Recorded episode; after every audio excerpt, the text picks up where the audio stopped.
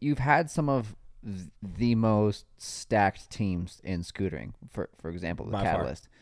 One of my favorite videos. I was at the premiere. What happened throughout the past couple years? What has happened to the proto team? Hmm.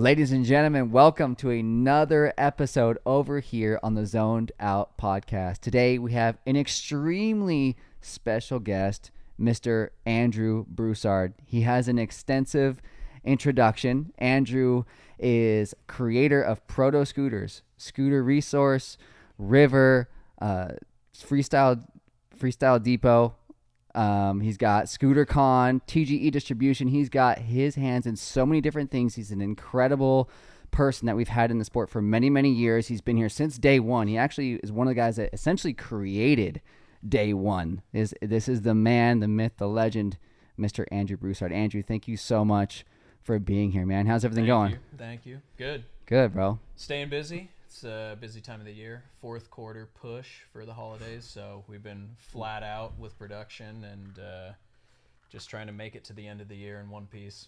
dude I, I hear that man. I hear that. How's everything going with uh with the distribution right now? I know i know it's kind of like a quick way to start off but i mean just with everything moving right now i know you've been a busy guy lately. Yeah, I mean, fourth quarter is always uh, always a busy time of year, so we got ton of product in production right now. Um, making everything here domestically, uh, it keeps us very, very, very busy. Um, but things have been good. good man good to hear uh, I know that you've uh, you've met Matt quite a few times as well. You got a lot of history with his brother, bro. Yeah, that's you- for sure. You unfortunately know my younger brother, my little brother. There hasn't been one Spoken like a true Gould. Bro, every time his name comes up, I got to go at him every time. It's a, it's a must. We have to.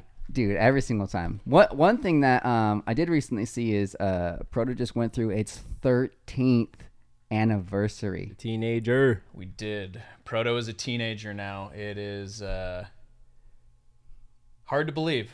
Hard to believe. Yeah, time has flown by, but it, it's a it's a pretty big milestone for us, and super excited. I mean, I'm I'm happy about what we've accomplished, but I'm more excited about what's to come. yeah That's sick. what what would you say like you- like the the i guess um the the biggest movement year was with proto oh andrew's trying to take the set down right now Whoa, whoa, whoa! Bro. yeah, pull that thing closer, bro. yeah yeah, let me get Get get, that a little thing in get a little slack up on it. All right. yeah It's all the children come up here messing it up. There up. we go. Yeah. There we go. But what would you say like the biggest like turn point is within um like the, these past 13 years with this brand? Like what's the biggest milestone i guess? Uh, is it like was it year one where you actually started the brand? Was it was it year 13 it becoming a teenager? Was it in the middle somewhere? Year six?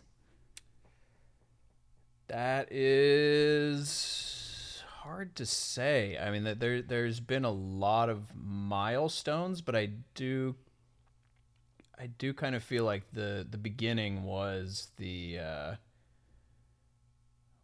was the the most memorable, most important part. I mean, just uh, that there was no other freestyle scooter companies at the time, so I mean, just deciding that I'm going to start a freestyle scooter company, like in an industry that didn't hardly exist, that kind of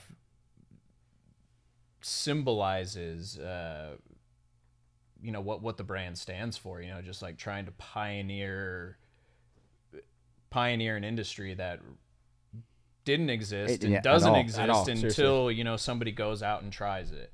so I think just the act of starting it was kind of the biggest milestone. But I mean, we have a lot of accomplishments over the years too. So I don't want to. I don't want to take away from the other things that happened since that point, but yeah, just like bringing Proto to life was huge. I, I know like um the the first brand um correct me if i'm wrong but the first brand that you started within the industry was scooter resource correct Yeah, that I, yeah, that I formulated, Right. conceptualized, visualized. your yeah. first thing Yeah, the, Yeah. Fir- the first thing that came to my mind, and when I thought about it, I was like, scootering can really benefit from this, I think. And that was Scooter Resource. And and tell tell us a little bit about Scooter Resource, like um, the the birth of it and everything. So I was a senior in high school. Actually, kind of take it back a little bit, junior in high school, and I took a uh, HTML web development class. And at the time, there there was a couple other scooter forums, like message boards on the internet. Um, trying to think. What it's been a been a while. Yeah, dude. Uh, yeah, I know. Seriously, I'm for myself. Sorry, not to cut you off. I was just trying to think like what the other forums would have been, like what what were the at the time like what were the other forums that were going on? there was uh, the NBS. I think nothing but scooters had a forum that was either before or like kind of during the beginning of Scooter Resource. Um, that was Rick, Ricky Warnicki. Uh, then there was also the Scat forum.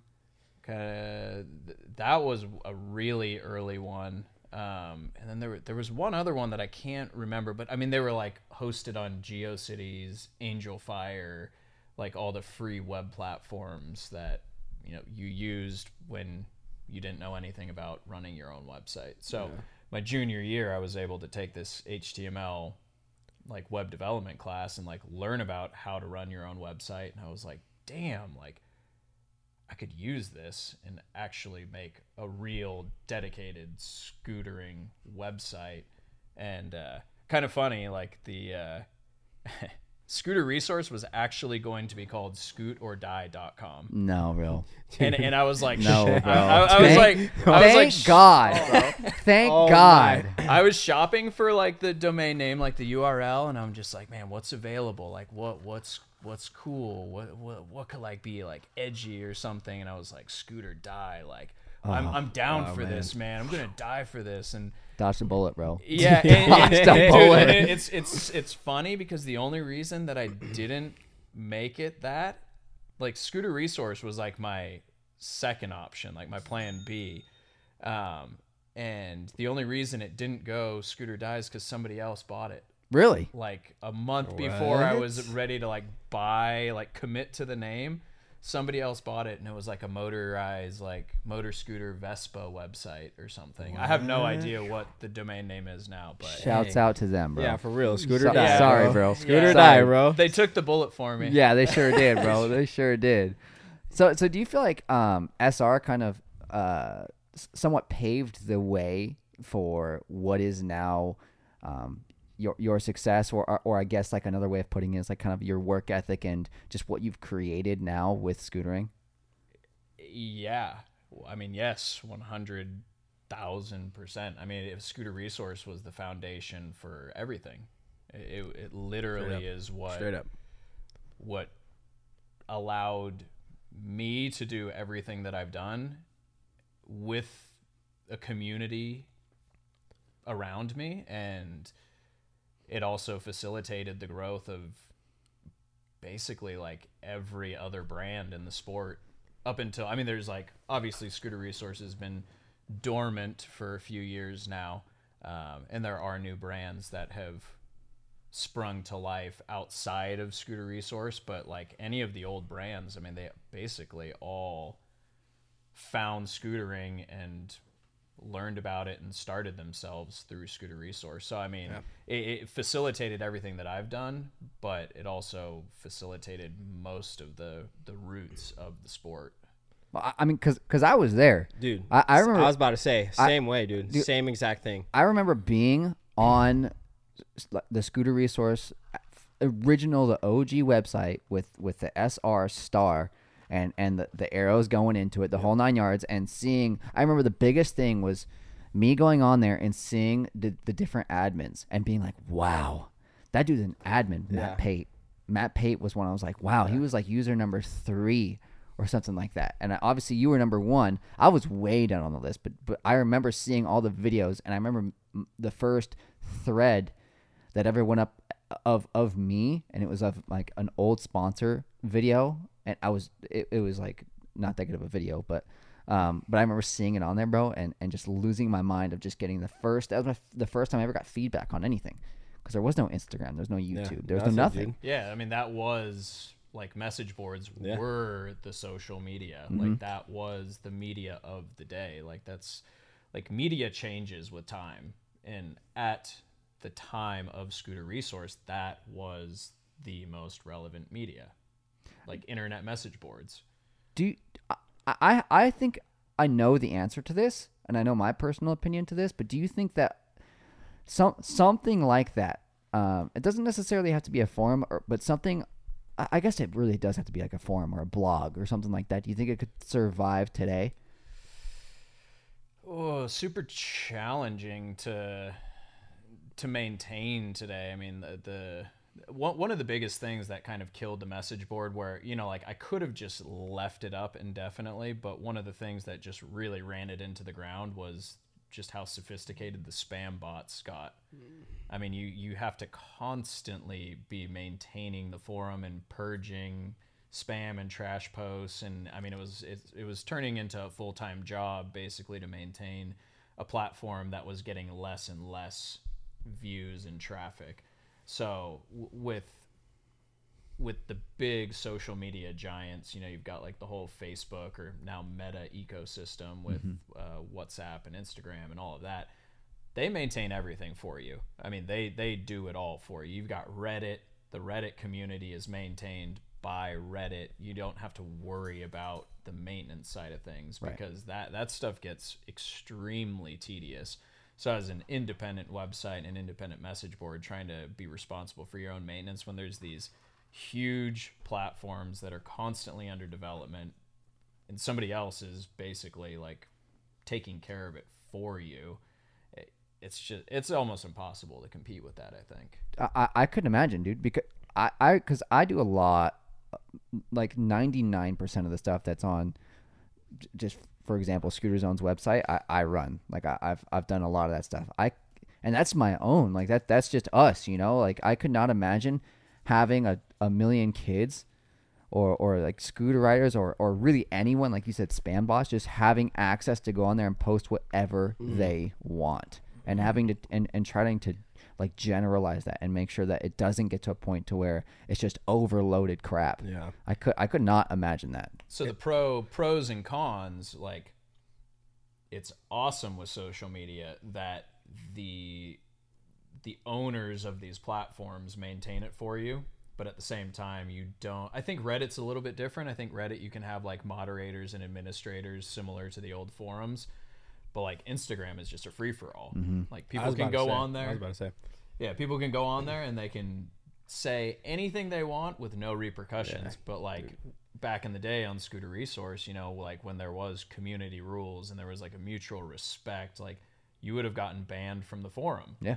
Like you wouldn't have been allowed to be part of the community acting the way that a lot of people act today. Like there's no consequence today. And that's Yeah. that's so that's the con of it. Yeah, that's just, Yeah. Well, seriously though, dude, because like, I mean, you could literally go on Instagram and say whatever you want about someone's clips, someone's parts they're making, anything, dude. So, um, like it, it honestly is. It is kind of crazy that there isn't somebody out there like almost running that whole thing, you know? Because you literally can say whatever you want online. You can bash someone's whole existence, you know, someone's whole business. You can do whatever you want. You can slander it, say whatever you want. So it's just honestly, it's crazy. Well, I mean, I, there's definitely people that that do, you know, jump in, but I think it's just a, a, it's a force that is uncontainable almost. Like you just yeah, you, just there's always going to be the meathead dude that has something to say about something somewhere. You know, Like- there's always going to be that guy that has to has to put their two cents in. Like Well, it matters. It, you know? just turns into a pissing match. Yeah. you know, Yeah, it's like straight up. like Yeah. people come in and try to regulate, but like a lot of times, like it's just trolls trying to trigger. Like they want somebody to try and regulate on them so they can like kick it up a notch. Yeah. and it, it's like honestly just ignoring is often the best strategy. Yeah, it's such a weird way to live, dude. Yeah. Honestly, imagine like living your life like that every day. You wake up and like you're just gonna nothing's positive ever. You're just waking up and you're just always negative, always something negative to say about someone's work or anything like that. It's just a weird way to live, dude. You know, it kind of sucks that people still you know live that way, but Did, It did is you what ever, it is. Did you ever really go on SR like a lot? Yeah, a lot, bro. I was about to say, like, the first time I ever saw you was at the compound. And, like, the compound, bro. Well, I, it's crazy that I called it the compound just now because I lur- literally Real only called it real ride, straight Real up. ride. Like, I've never called it the compound ever, but there's a lot of people that called it the compound and stuff. But, I I only started calling it compound because of Shane, because I love Shane, bro. Ah, dude, I never did. I never did. When, the whole time it was open, like, I think right now is literally the first time I called it the compound before real ride. Yeah, Swear. But I remember I would we would ride there all the time, me and my brother, and then I would see you all the time too. But I remember the first time I saw you, bro, like you were walked into the you didn't have your scooter or anything. I think it was like a comp day or something. But you just looked real official. And I was like, this dude is someone in scootering that I don't know yet, but I'm gonna know him. And I went up to my brother. I think I actually it was either you or Ryan. I was like, dude, who's that guy over there? Oh, dude, it's Andrew, bro. It's Mr. Scooter Resource Proto guy over there. I'm like, damn, boy fresh, bro. you had the scoot and everything, and you had your fork and everything on it, dude. And bro, I'm telling you, I was telling him before we started, your fork. I'm going off page already, but your fork is like your parts go crazy. I love your decks and everything, but I loved your fork, bro. That was like the first scooter part I actually fell in love with was the fork, cause The Dude. SR fork, the senior. Well, The the, SR SR fork? fork turned into the senior fork. Yeah. After Proto. Yeah. SR fork was the scooter resource Yep. fork, and then Proto remade the SR fork, but SR is abbreviation for senior, so we called it the senior fork Mm-hmm. Yeah. because senior and SR same thing. yeah, Um, but yeah, Bro, uh, fire. Or was it that one? yeah, it was that one. Because And the one you got right there, too. Yeah, we got the striker. The one you got right there too, bro. Those are two, literally two of my favorite ones, Look at this man's scoot, bro. bro. It, it, Show this- us. Whoa. Slap this the this camera. scoot is is like the Andrew special right here at Bro. all times. Hey, t- tell us a little bit about that. Uh, what some of the things you got on there, bro? I know there's one thing in particular that I know you want to kind of say a thing or two about. Yeah. prototype uh, signature bars for myself. It's kind of weird giving myself a signature part because I don't ride nearly as much as I used to. I mean, practically at all these days. Yeah. I, mean, I work nonstop, but I still have uh, visions for parts that I would very much enjoy. Bro, I was gonna Right, say you right. work hard enough making all these parts, man. Treat yourself, make your own stuff, yeah, bro. yeah. That's kind of where it's Yes, at. sir. I'm saying. Um, then we got uh, this is the new uh, full full size SCS. Ripper. What was it? That's a rip. Yeah, I'm, I'm hitting everything. Here, pull pull Uh, that one a little closer. Pull what? This? Yeah, that one. There you go. Will it go? I know it's like a weird arm, bro. There we go. yeah, we're in. Check, check. Oh shoot.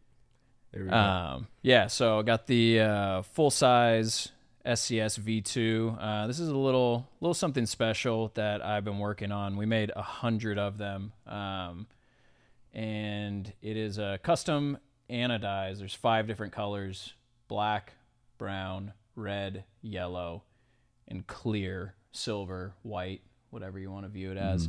Um, but yeah, it uh, it's kind of a loaded topic, but uh, it's supposed to represent the uh, the five colors or the five colors that people use to define the human race.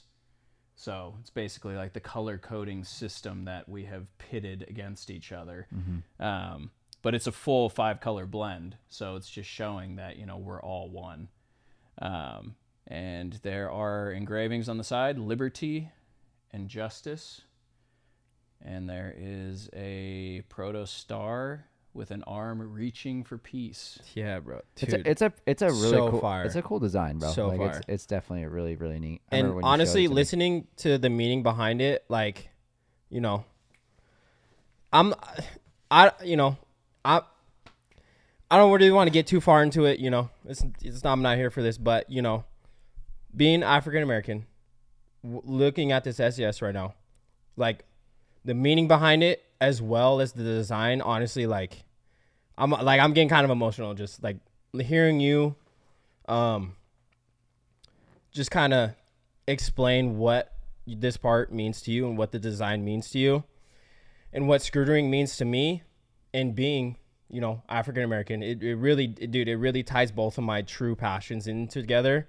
And it's just it's honestly kind of amazing that you know i'm just looking at something that really represents almost myself you know? Like i'm where I'm, you know, I, in this the whole community itself. You know, you don't have the African American to, you know, be in, you know, involved in it and stuff like that. Uh, it just really, it just really shows like we are all one family. It's one. We all have one. We're we all have the same intentions. We want to have fun riding a scooter, right? Yeah. And it just this this part. I feel like this part really signifies that whole message behind it. So I really beyond the design itself, dude, the message behind it cuz I that was my first time hearing it. It's honestly amazing, bro. And I really appreciate, you know, you going out of your way to really make something for, you know, for everybody, you know. Thank you.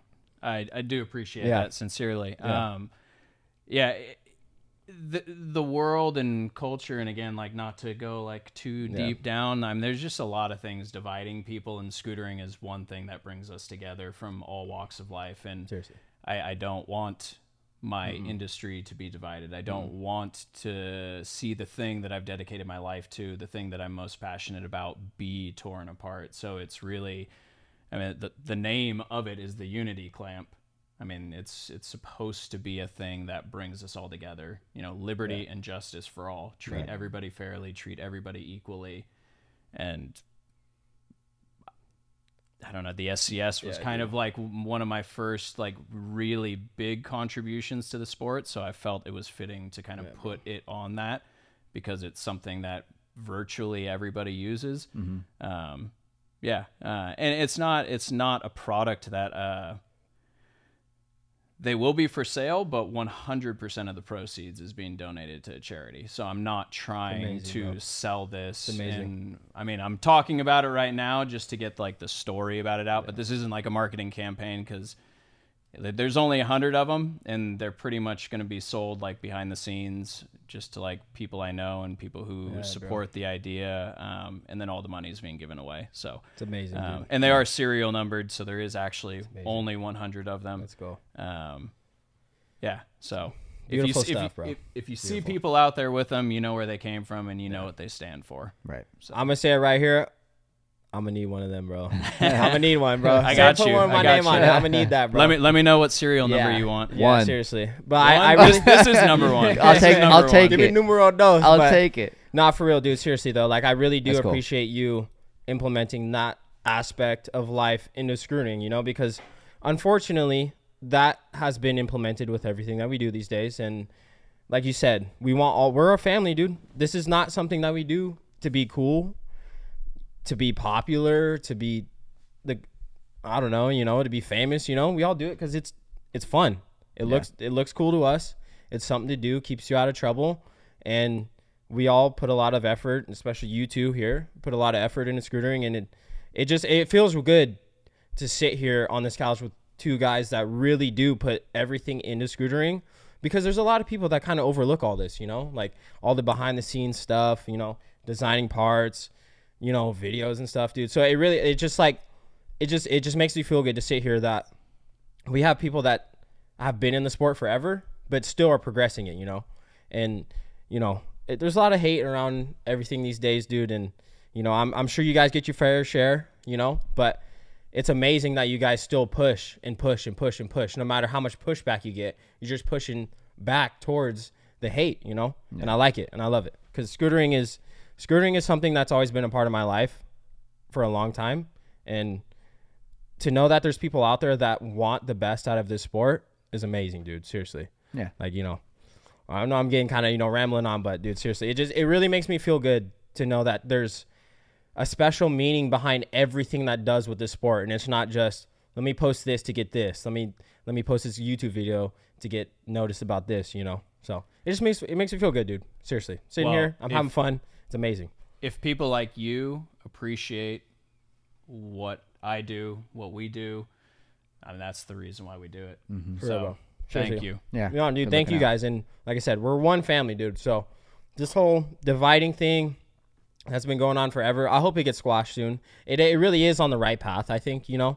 I really do think that we are becoming one bigger family on a scooter, you know, no matter if you're doing grinds or if you're going in the air.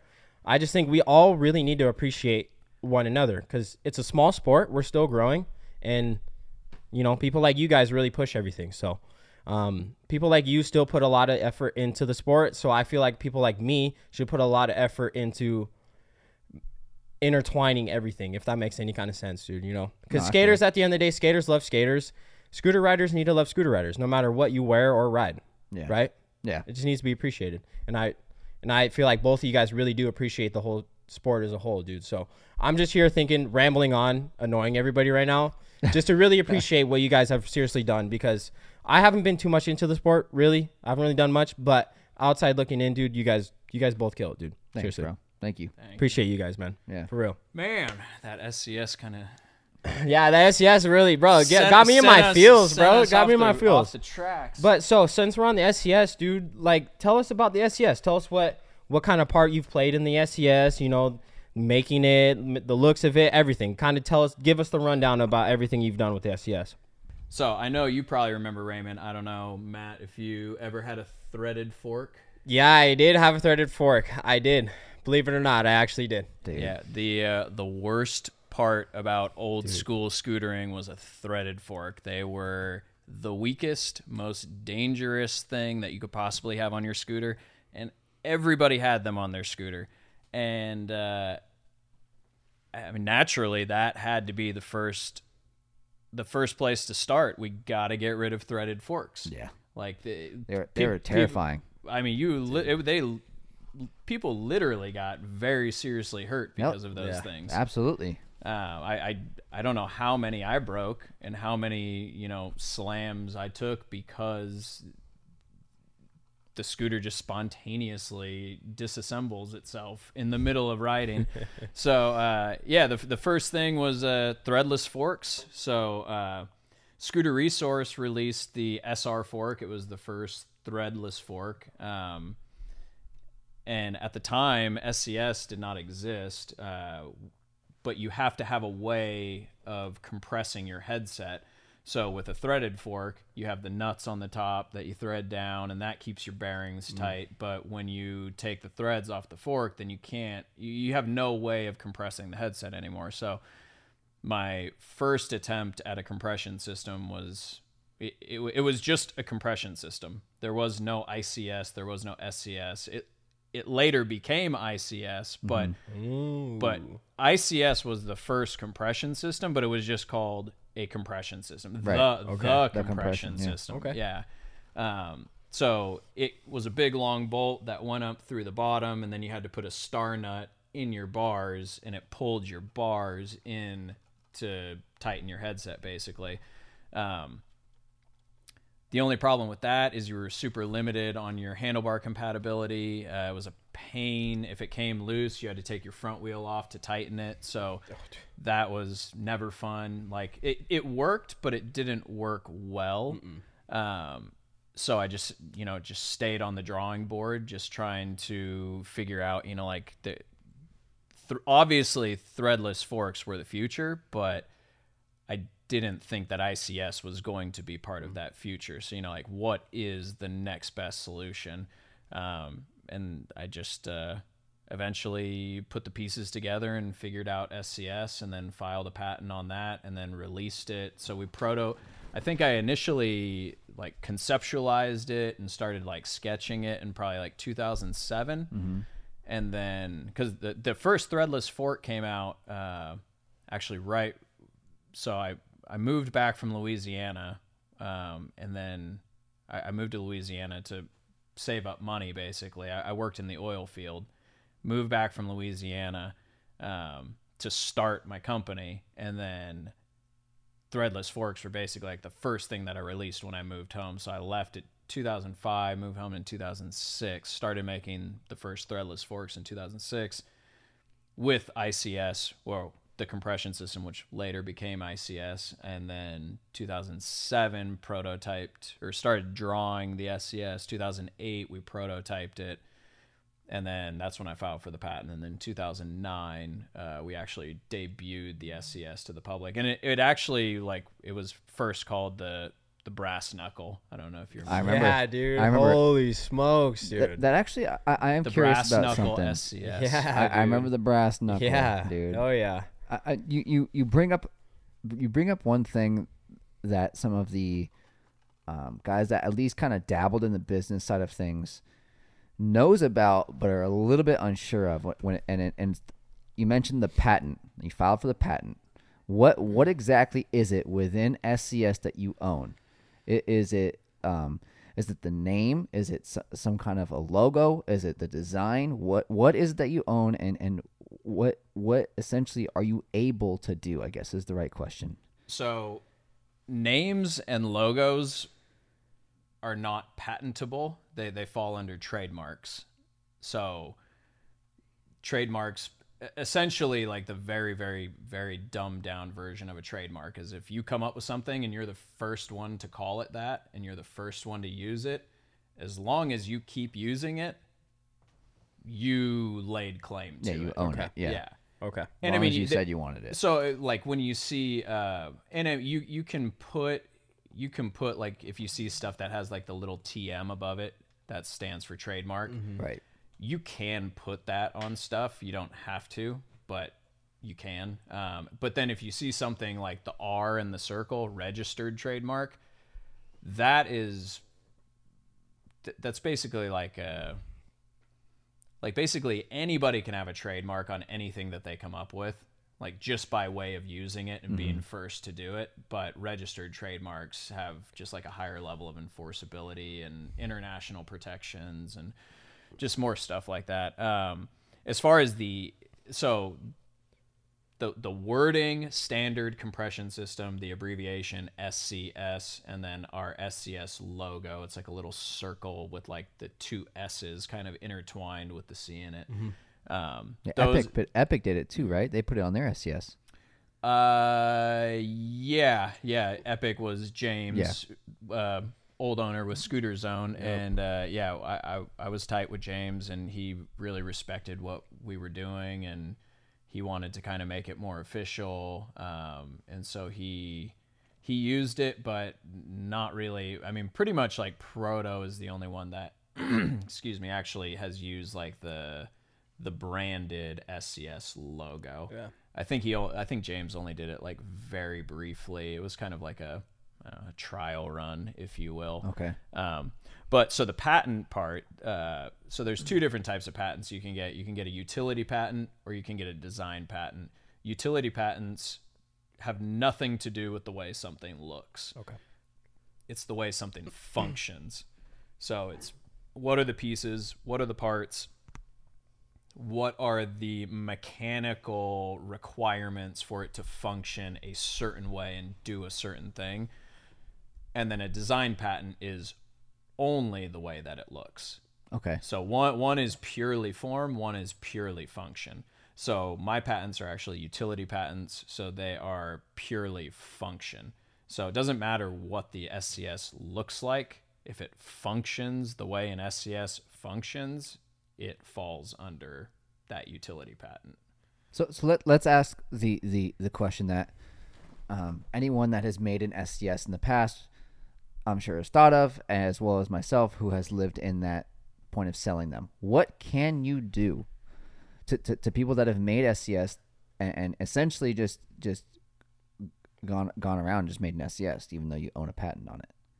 Like, is is there any, or is or is it too deep, or, or is it or is it because I've heard like a, a a patent is only what's the wording? A patent is only as powerful as the owner makes it, or so, something along the lines of that, right? Something as al- deep as your pockets are There you go, Yeah. right there.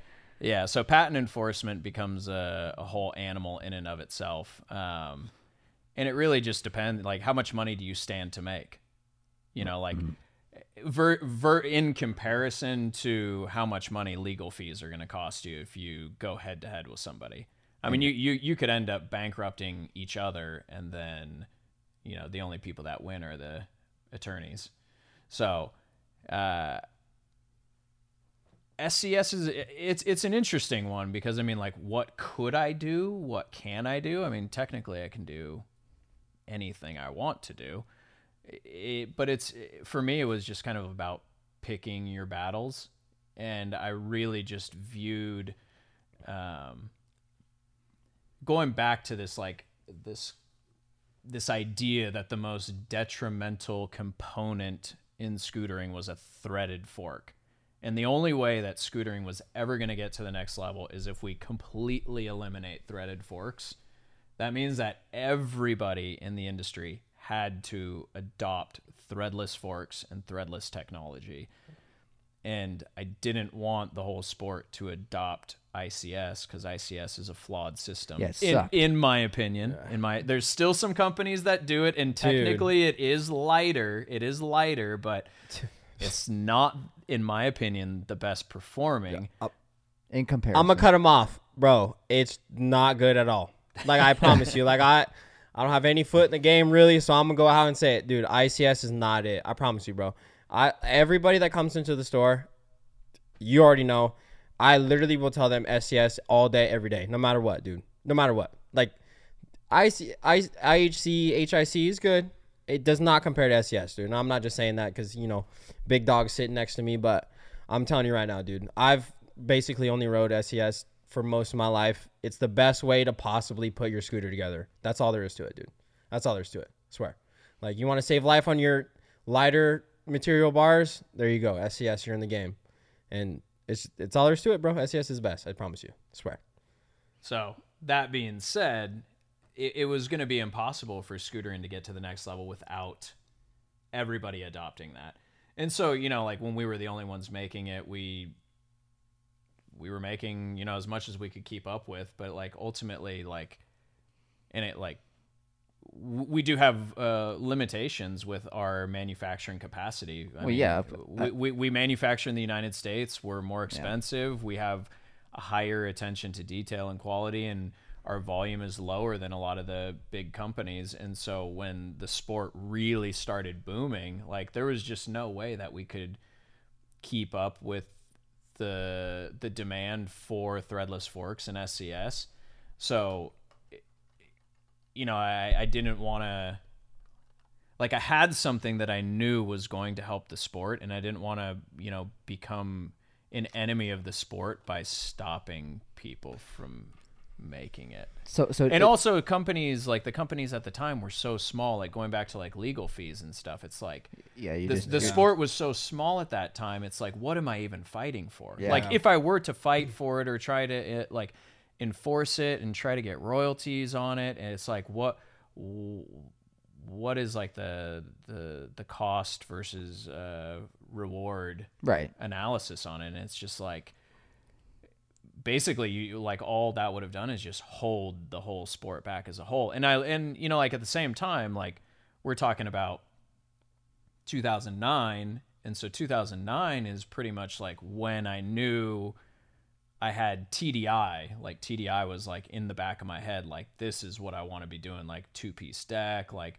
i like s by by by the time scs came out scs was already kind of like old news to me and i was already thinking about the future of my other designs Yeah, next plans. Okay. yeah, so like I'm looking at it, it's like, you know what?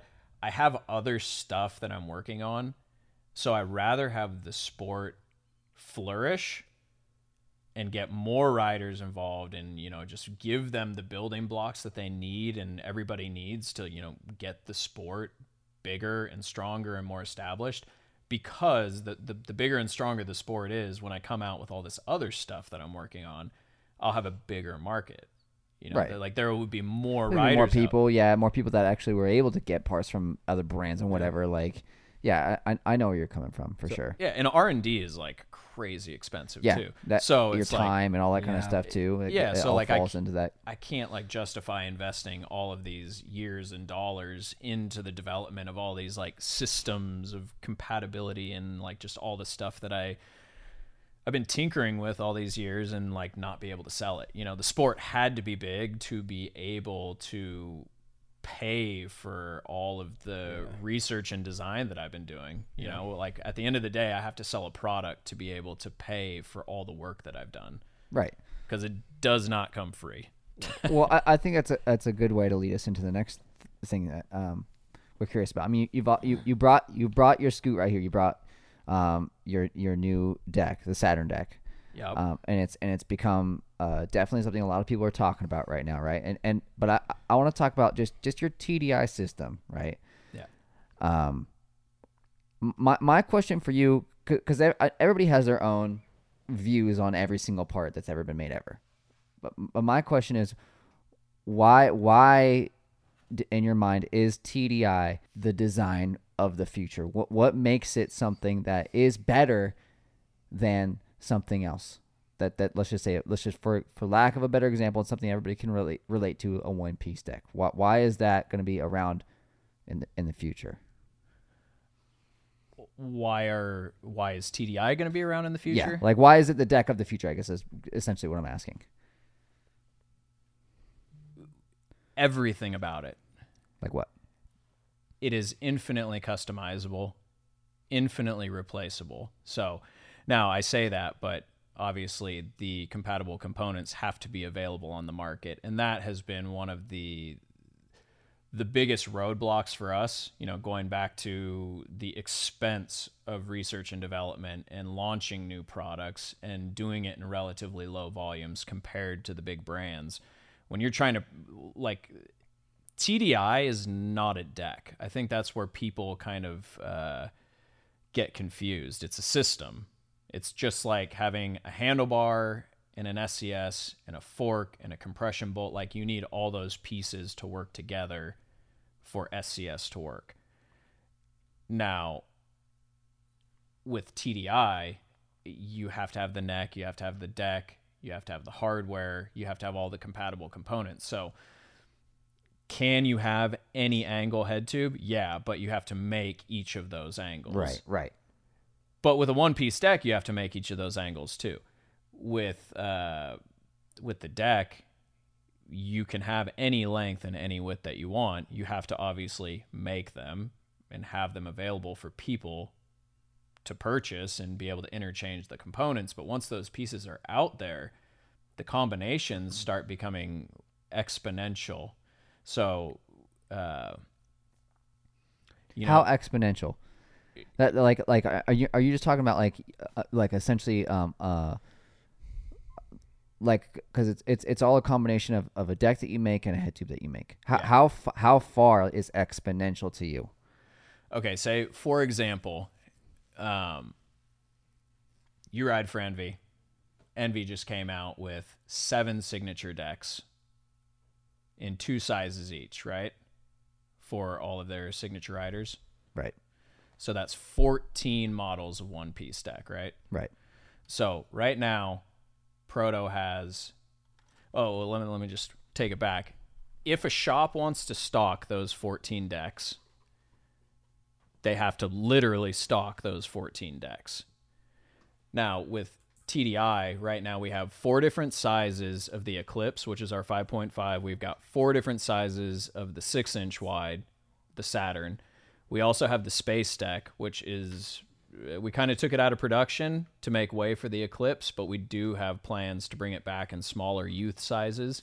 It'll be re-released as the Space Three, um, and that'll be in a few different sizes. So, say four different sizes of a smaller size space. So that's three different extrusions, four different sizes each. That's twelve different extrusions, and then we have our head tube uh, right now, we're only making 84 degrees, but it comes in six different colors right now. Mm-hmm. So we've got six different colors, 12 different head to or uh, deck extrusions. So if you multiply the possible combinations, there's six head tubes times 12 different decks. That's 30. What is that? Oh my God, my math. Here was. Don't look at me, bro. I'm the worst at numbers, so do not look my way. Well, okay. Let's let's hold, hold let's um. Sh- this is very. Uh, let's do the math. It's very important. It's 72. 72. 72. Yeah. So there's 72. We have 72 different possible combinations for decks right now.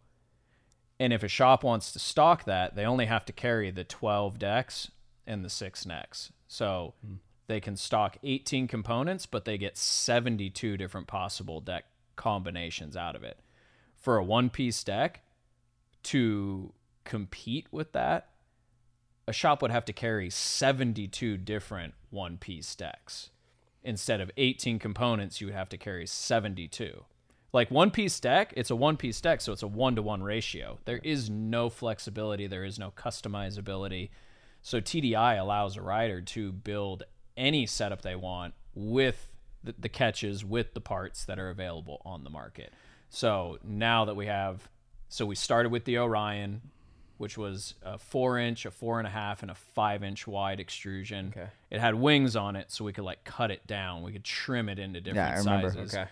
Then we came out with the space that was five inch. The Eclipse is the five five. The Saturn's the six, and then we do have plans for bigger, bigger decks than that. Sheesh.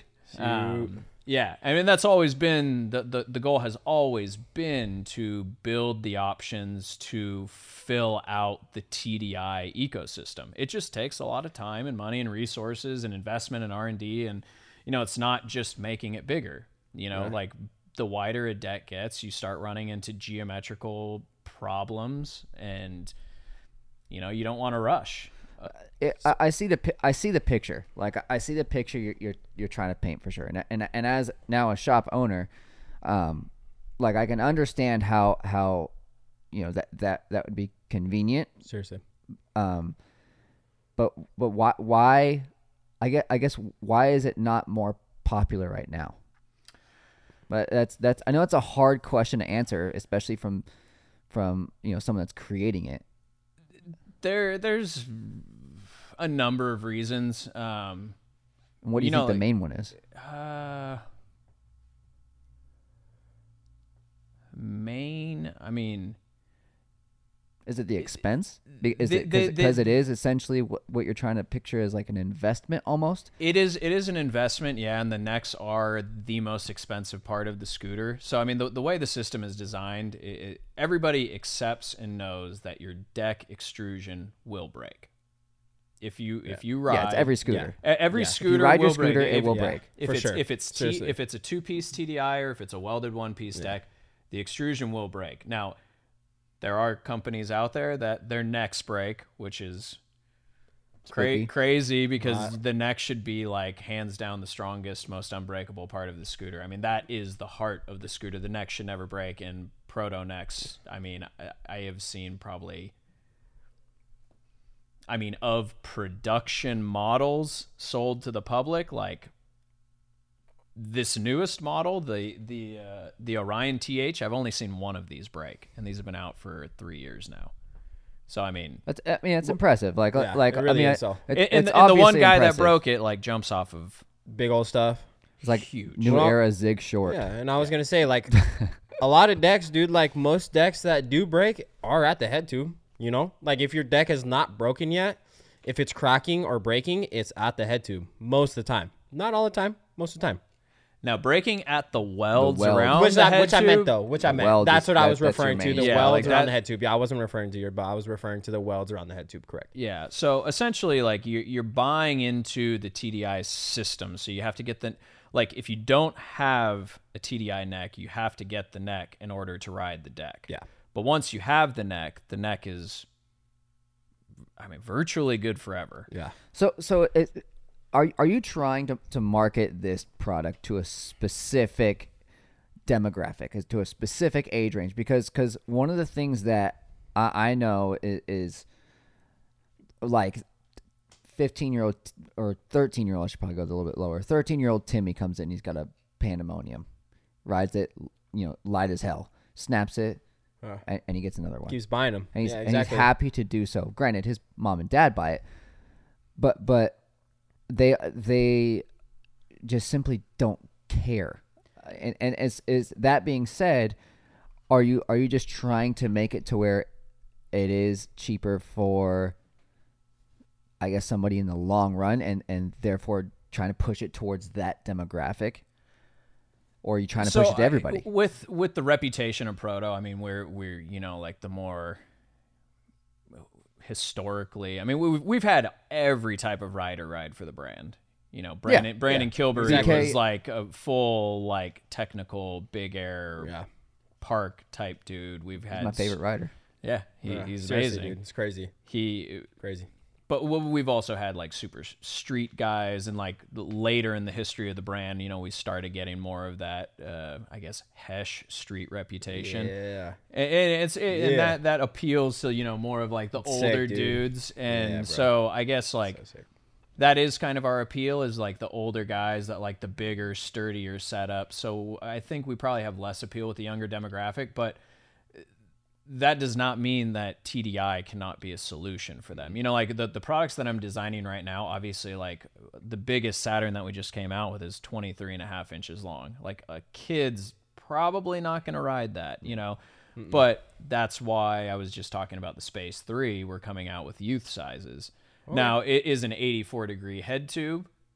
Gonna work with a youth size space deck? Probably not. So we're probably gonna have to come out with like an 82.5. Okay on the head tube.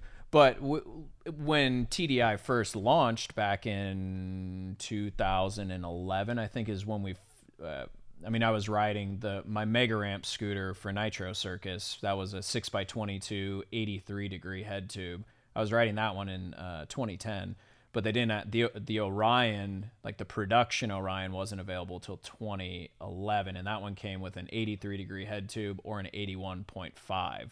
It's like super slacked back, but that was that was pretty much like what the standard was back then because we we were basically like like when you had a uh, a Razor Pro model and you bolted the folding mechanism, if you put a small bolt in the back, that was 81 and a half degrees and if you put a big bolt in the back, and it rocked the head tube forward, that was 83 degrees. Whoa. So those so like the the original Ooh. the original TDI geometry was based on the two bolt configurations on a razor. Dude.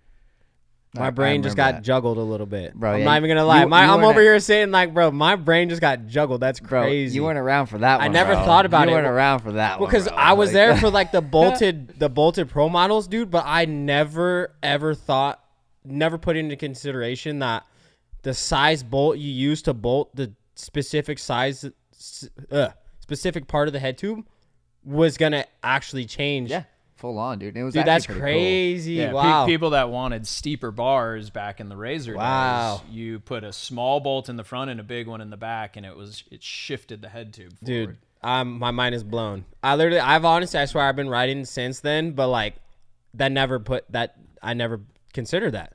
Yeah. Was, uh, my mind is blown. So, and, and so razor, you know, like a razor is more of like a, a kid, like a young, smaller rider. Like that's the type of scooter that you know that yeah demographic is looking for. So you know, like the, the, you, again, you have to remember that TDI is not a deck. TDI is not a deck. TDI is not a deck. It is a system. It can be anything that you want.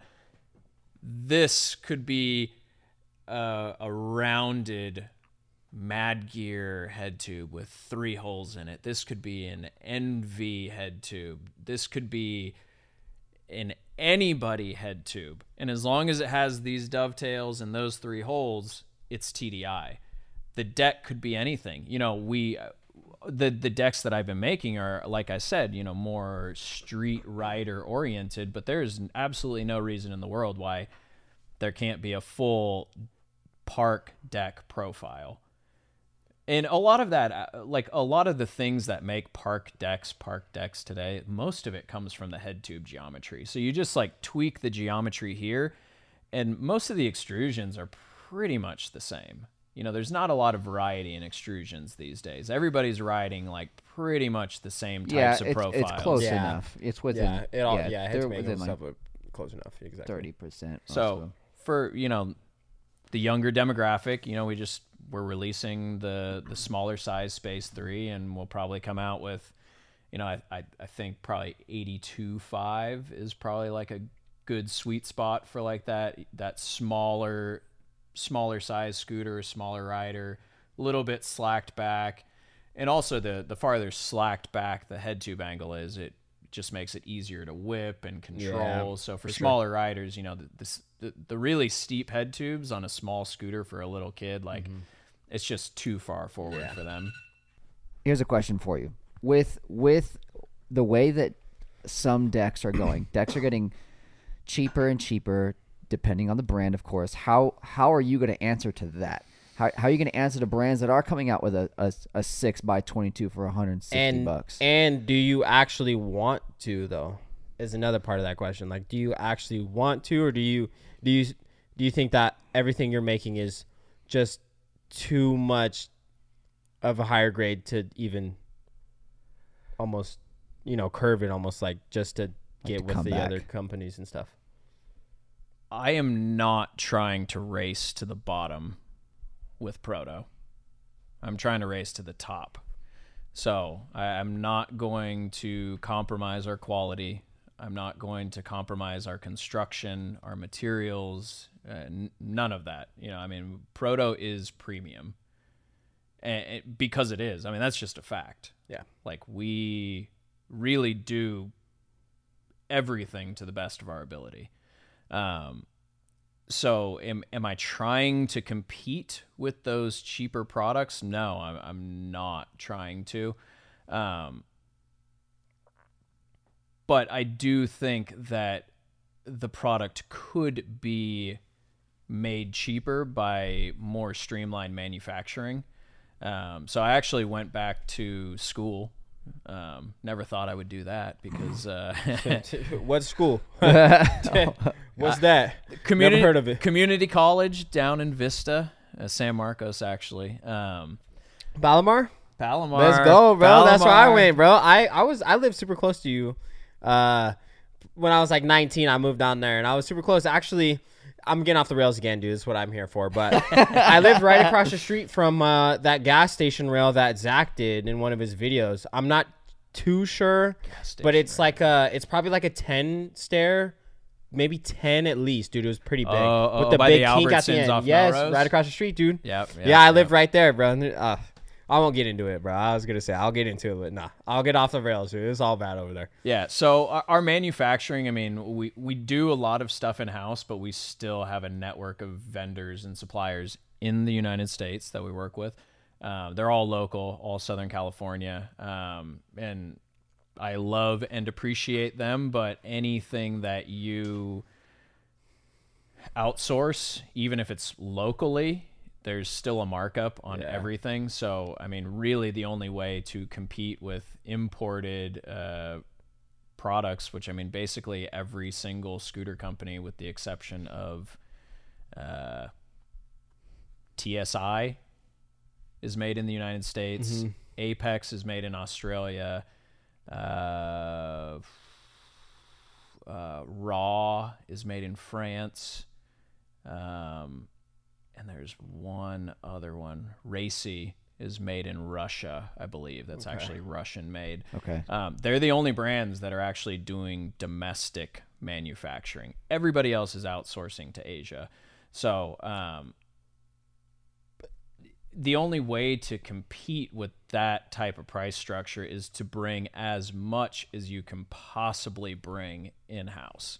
So, I mean, my goal has always been to have the Proto factory, the River factory, you know, TGE distribution, like my umbrella, like to have our facility be every single step of manufacturing under one roof. And that mm-hmm. takes so much time Yeah. and so much money and and really so much knowledge. You know, I, w- I was just a scooter kid that had visions of really cool parts and didn't know how to make them. And mm-hmm. I've like self taught almost this entire time or gotten jobs at machine shops to, you know, like learn these things. Or I was a, you know, I, I was a production welder learning how to weld. Like that's where I learned how to TIG weld and started TIG welding handlebars and forks. You know, I, I was like on the job learning, but there kind of comes a certain point where you like reach this threshold where like as much as you can learn, like you've pretty much already learned and your progression kind of starts to slow down. So going back to your question, you're like, how do we get this product line to compete with those cheaper uh,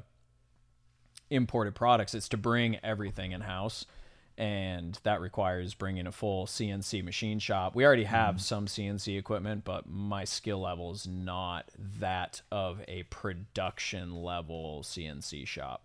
So I went back to school at Palomar, and they've got a pretty cool new like machine technology program there. So I was like full time for Oh, cool. four classes this past semester, and That's then I'll dude. do three more classes next semester That's sick. Uh, CAM programming. So there's CAD, computer aided design. That's where you like draw your parts and your 3D models, and then CAM is computer aided machining. So that's where you take your model and then assign tool paths for the machine to cut. And then obviously you have to know how to physically operate the machine. So there, there's a lot that goes into it, but that is, you know, those are the baby steps, you know, trying Mm-hmm. to bring more and more and more and more in house. But, you know, it's just, it's time, it's money, it's resources, and it's your skill set. So I'm just, every single day, I'm just constantly trying to expand my skill set. So my next question is to basically basically if you made this move, it would lighten your load, right? So why haven't you made the jump to just manufacture everything in Asia? Is there is it the actual specific part like the love and care you put into every single part that you do? Um like what has held you back from just starting to manufacture in Asia? Like what's like the biggest part of it? Oh. It's the Andrew. That's literally The the answer Andrew or right there, bro. No, like uh, it's so many ways to answer that question. I, I think ultimately, number one, I love manufacturing. I really, really love manufacturing. I love going out, getting filthy, greasy, dirty, bleeding, smashing my fingers on the machine, learning how to set it up, making the tooling, making the jigs, making the fixtures, you know, like visualizing and conceptualizing the workflow and putting a production line together, going from raw material to a finished product. I just, Yeah, man. I love it. I. I love it. I, I literally, I mean, never stop creating. Yeah, I you, I mean, that is like my motto. Like, I will die on that Yeah. hill. Like, I want to be hands on. Uh, and you lose that. You lose that when you outsource. you know, yeah, you, all, all you're doing is like drawing a part on a computer, and it might be a great part, a fantastic part, Mm-hmm. a wonderful part. You send it out somewhere, and they figure out all the all the steps, all the dirty details to make that a reality. Yeah. But this is this is the one thing that a lot of people overlook is in order to be the best possible designer, you have to understand how things are physically being made. Yeah. Because you can draw something on the computer and it'll look sick. Yeah. Like it'll be like the craziest, coolest looking part, but there might be one little feature on there that is impossible. impossible to actually machine that Yeah. or maybe not impossible, but extremely time intensive. You know, like maybe 90% of the work on this part is done in five minutes, yeah, but it's, not- it's not. but then there's scale. 15 Yeah. minutes left to like carve out this little tiny feature Mm-hmm. so like knowing the the capabilities of the machines that are actually going to be making this stuff you know the the size of the cutters the diameter of the cutters the the fixturing you know like where how the part is being held while the metal is being cut and making sure you have all the right clearances and that you're not putting some weird feature in an obscure place that's going to be unreachable by a tool which will require a second setup which will require double the handling. Double the handling is double the cost. You know there's certain things that if you're not hands on, you just totally lose sight of like the the cold hard manufacturing, like the reality of making the stuff. And so uh, not only do I enjoy that, it also I believe helps me be a better designer and ensure higher levels of quality and and also, you know, there's just a lot of stuff in the market that really sucks to work on. Like when I when I uh, when I had Freestyle Depot, you know, like Scooter Resource had the SR store. SR store evolved into Freestyle Depot. Like we had a storefront in San Diego, retail storefront. I worked on every brand of scooter in there. Like I personally was changing wheels. Yeah, you had you would have to. You Yeah, had to like. I, I I have seen everything under the sun in the scooter world. Like I've physically worked on it because I owned a retail shop and like you can just tell the difference between people who have seen the machines and been hands-on with the mm-hmm. machines and know what they're building and people that haven't. So- Y- you you so- can just uh, see it, you Yeah. can feel it. Well, Why- you could still see it today too, though, because even the part selections that come in to me that I'm looking at and working on, it's still there. You know, it's like it's almost like to me, I take a scooter back, right? And I'm, I'm like, I'm kind of thinking like, kind of trying to like make a picture in my mind like how this kid rides or why he bought this part or has this part on, you know. And it's just like a lot of, almost just like, just, almost just like you don't know what you're buying kind of thing, you know. So like they buy certain parts just like that don't match up with certain kind of, you know, forks or whatever, but there's always just I feel like there's a in scootering there's a level of scootering that just is not tapped into where you're actually focusing on why I'm buying this deck, why I'm buying these grips, why I'm buying these wheels. It's more of like a he said, she said kind of thing in the sport. So I'm just I'm just thinking like what would make you personally buy a part off the market if you necessarily didn't make it? Like what would make a part more appealing to you if you necessarily didn't make it? Probably just like the concept of it. Maybe not even necessarily. I mean, quality is important, but you can have a really high quality part that's got a really terrible design. Yeah.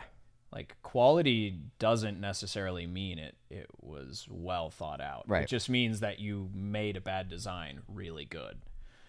And there's there that that, Oh, yeah. that exists. Oh, yeah. That Yeah. exists. Like there's there's some really high quality garbage out there. Let me tell you. Um, I just somebody you know that that somebody that like really put some thought into it because Okay. I mean you can you can see which Yeah, brands You can tell. just can look tell. at what's out there Yeah. and just like copy paste. Yeah. The the worst is when you copy and you don't even get it right. Yeah. Yeah. It's like Yeah. somebody already did it. Somebody already did it right. All you had to do was look at what they were doing and copy. Like at least if you're gonna copy it, do it right. But like that doesn't even always happen. So I mean, just like original designs where people really like put some thought into it, and that that, that is pretty rare out there. Um, I I for sure would agree. I Yeah. like I said, for my, sure. my my toes are in the water in the scene, but I would definitely I can definitely tell who's making moves um for their own passion and making moves for their wallet. If that made any kind of sense. No, it does. It I really does. don't make sense it- very it ma- much, but I would I would sense. say there's there's for sure brands out there that you can really tell that love scootering and want to see scootering proceed and keep going. And there's also brands out there that want to get the buck. And they want to make the buck right now and let me get that. Well, you need those people too. Like, let's be real. Like, you, you need the you, pr- you have need- to have the entry level. Yeah. You have to. Yeah. There's there, there's simply no way around it because people cannot afford to go out and spend four hundred dollars on a brand because because scootering would have died a long No, it died a time ago. ago. You know, like we we needed the Ultra Pro. We need the the little Madd Gear. We need the the entry level one S three, but we also need the the high end scoots that are six hundred dollars for people that are throwing crazy things and, and doing whatever the hell it is that they want to do down massive steps. You you need those. Uh, and I, I have another thing. I, want to go back. I just want to step on this one more time, just because I'm curious. Um, you you know you've you've you, you've made a lot of things, and obviously everything's been American made, with the exception of small parts, of course, bearings, Bearings and bolts. headsets, little things like that. Yeah, I mean that that type like of it's stuff obvious. is- you, you just can't do it here. It's just there's nobody that, that here that can actually even i mean there's, there's i'm sure there's factories that can do it but they simply aren't going to offer it to you at a proper price point. At least for you to be even in the same realm as every other headset we have in the store right here no right? astronomically expensive if you do it in right the states. right. Yeah. with that though why not keep why not keep like a space deck okay and conti- and continue to make that here and continue to have your hands on it while having a one piece deck that is made overseas to where you to where you can be in that realm and, and just have more people ride a proto branded deck.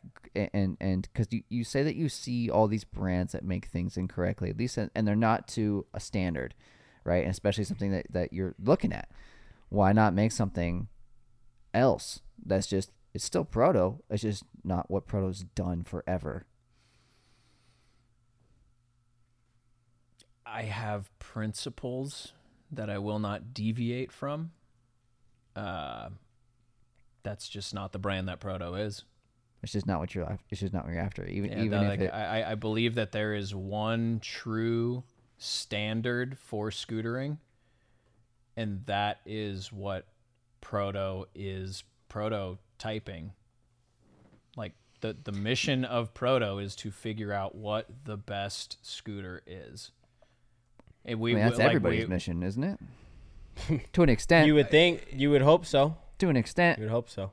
There's It's, it's just there's different there's different areas that they're looking at. Like there's obviously everybody's looking to do the best for for this, right? Like for No, no, they're not. They're they're they're, they're and again, like just going back to what you said, No, I no. just, I just want to preface this because I, I, I totally agree that we need the entry level price point scooters, but we also need the high end stuff, and we need the mid range in between. But there are very few brands out there that are really seeking to standardize. Standard is like, I mean, literally the SCS, standard compression system. I named it the standard because I wanted it to become the standard. It became the standard. It didn't become the standard because I said it was the standard. It became the standard because it solved the problem so well that nothing else can compete with it. So that's what I'm trying to do with TDI. And there are, I mean, TDI in and of itself is a system of components. So, I mean, there's a lot to tackle there. Mm-hmm. But there are other components that are not present here today that I cannot discuss. But there is more, like in the works, that I do believe can further standardize scootering.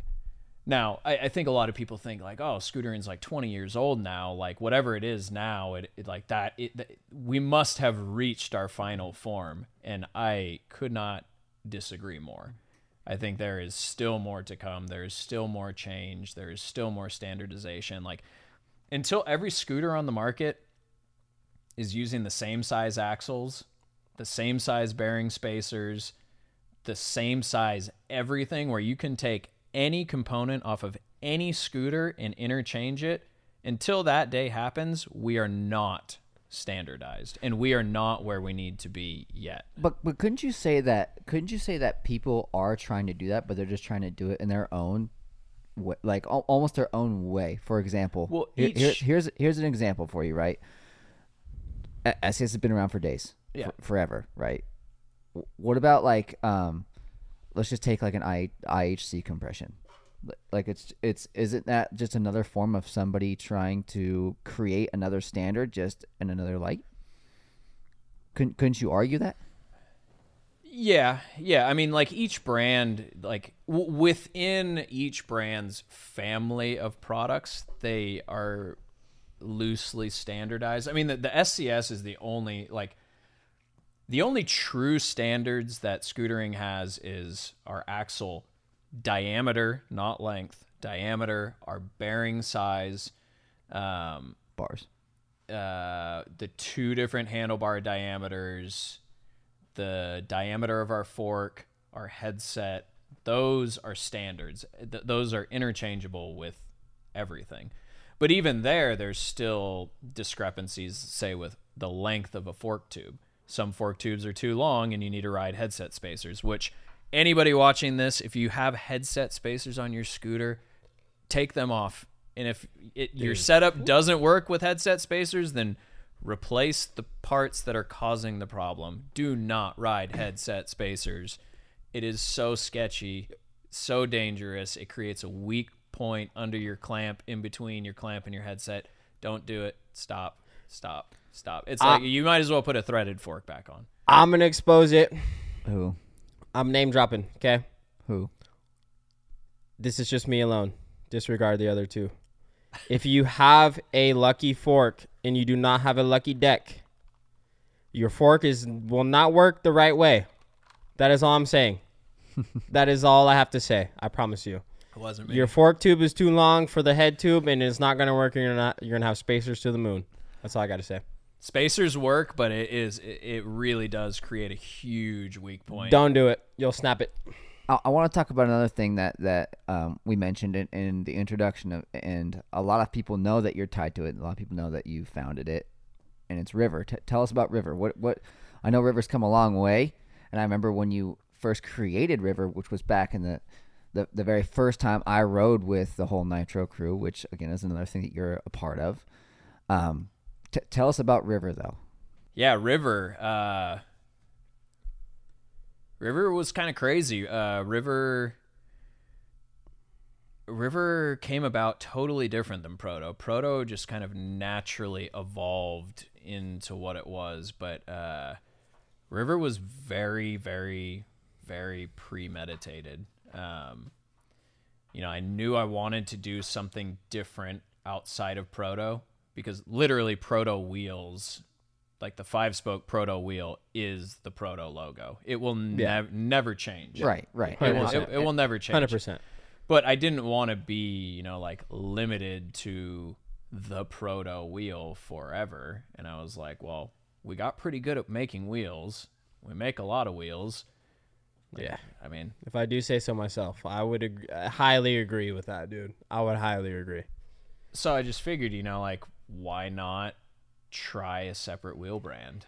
It, it, it gave me the freedom to experiment with uh, a different core design, a different urethane profile, and then probably like one of the, the coolest things about it is we were able to start a team and sponsor riders who we couldn't with Proto, but we could if it's only a wheel sponsor. Right. So the original team, we had Matt McKean, Stefan Hefner, uh, Hep Greg, and your Your your brother. little bro, My little bro, yeah. Shout out, Ryan brother. Gould. Oh Yeah, gosh. dude, that's crazy, man. And honestly, just bro, ever, sitting next to you has that nostalgia be hitting hard. But right when you said Hep Greg and all those guys, I'm just flashback of instant, instant colorways and everything, dude. And I'm telling you, Hep Greg's colorway was honestly by far probably one of like the the sickest colorways, the most different colorways. Honestly, now that I think about it, your first, you know, I mean, every color that you've ran through obviously is its own originality, but I would say the first run of River Wheels, dude, by far are probably the most unique, definitely the sickest, best wheels I've ever rode in my entire life. So, what really inspired? Was it like the difference of it, or was it almost just like an add-on of what you've already done, kind of thing? like is just as far as like the design of the wheel. Yeah, a little bit or the- design and and and um and performance too. So did you want to make something similar but different from the proto wheel? Obviously that looked different but rode the same, or did you want to do different in both? Like you want a whole entire different aspect, a whole different test that's gonna, you know, wake wake you up every day and it's gonna, you know, really test you and see if you can, you know, actually you know, because your proto wheel is literally by far the best wheel I've ever ridden. So how did you possibly think that you could make a wheel that was better or just as good as a proto without it being the same at all? I mean, eh, the the differences are there are differences. No, for sure, There are 100%. No, differences, but, but, but they're they are minute because I mean you can't you know like Proto did it really really well. Like we, we did it really well, dude. with Proto. Very So you don't want to you don't want to try and start something new and then fall short of the expectation. You know, you want to see if you can actually like exceed Mm-hmm. what the the standard that you already set for yourself Yeah. that I set for myself. In which I, I truly think you did above and beyond that, to be honest with you. I didn't think it was going to get much better than the proto wheel because the proto wheel is by far the best wheel I had ridden prior, which I still think it is top tier level wheel today. But dude, you're I'm telling you, dude, the river wheels like they're just they're both very good wheels, but it just kills it, dude. I mean, all aspects of uh, you've always killed it, performance and aesthetic wise, and both your wheels by far do both and beyond. If that makes any kind of sense. Yeah, I mean, River.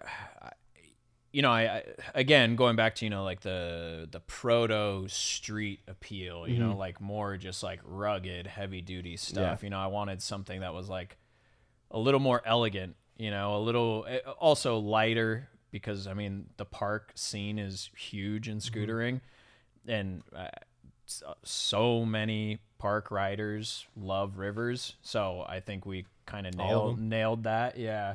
Um, so I mean it it is a slightly lighter wheel, not by a whole lot, but it is a little bit lighter. Um, but so if, if you look at both Proto and River, they both say buff core technology.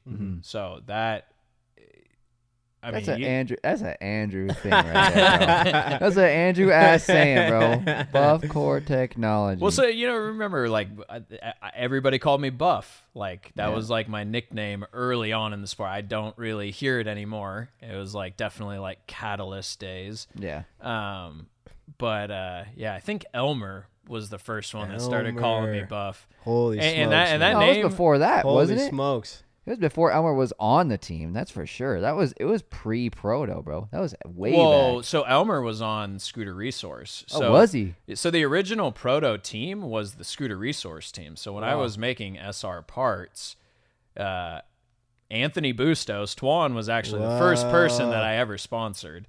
And then, Wow, uh, dude. So basically, and he was a park rider. Like the first three people that I ever sponsored were park, like they were park riders, but they ended up filming street video parts. But they were park riders, and they got sponsored by taking podiums in park competitions. So Tuan took second place at SD two, Damn. something like that. Damn. Uh, and then Brian Murphy, uh, or no, what was it? Twan, and then I think it might have been Brandon. Brandon. Brandon Kilbury was second, and so so Twan was the first person on the Scooter Resource Pro team. Then Brandon Kilbury took, I think he also took like second place at uh at uh one of the tit comps, the Incline Club out in Jersey. And I went out there for that, and that's actually when I met Elmer the first time and met like the whole Scoo York crew out there.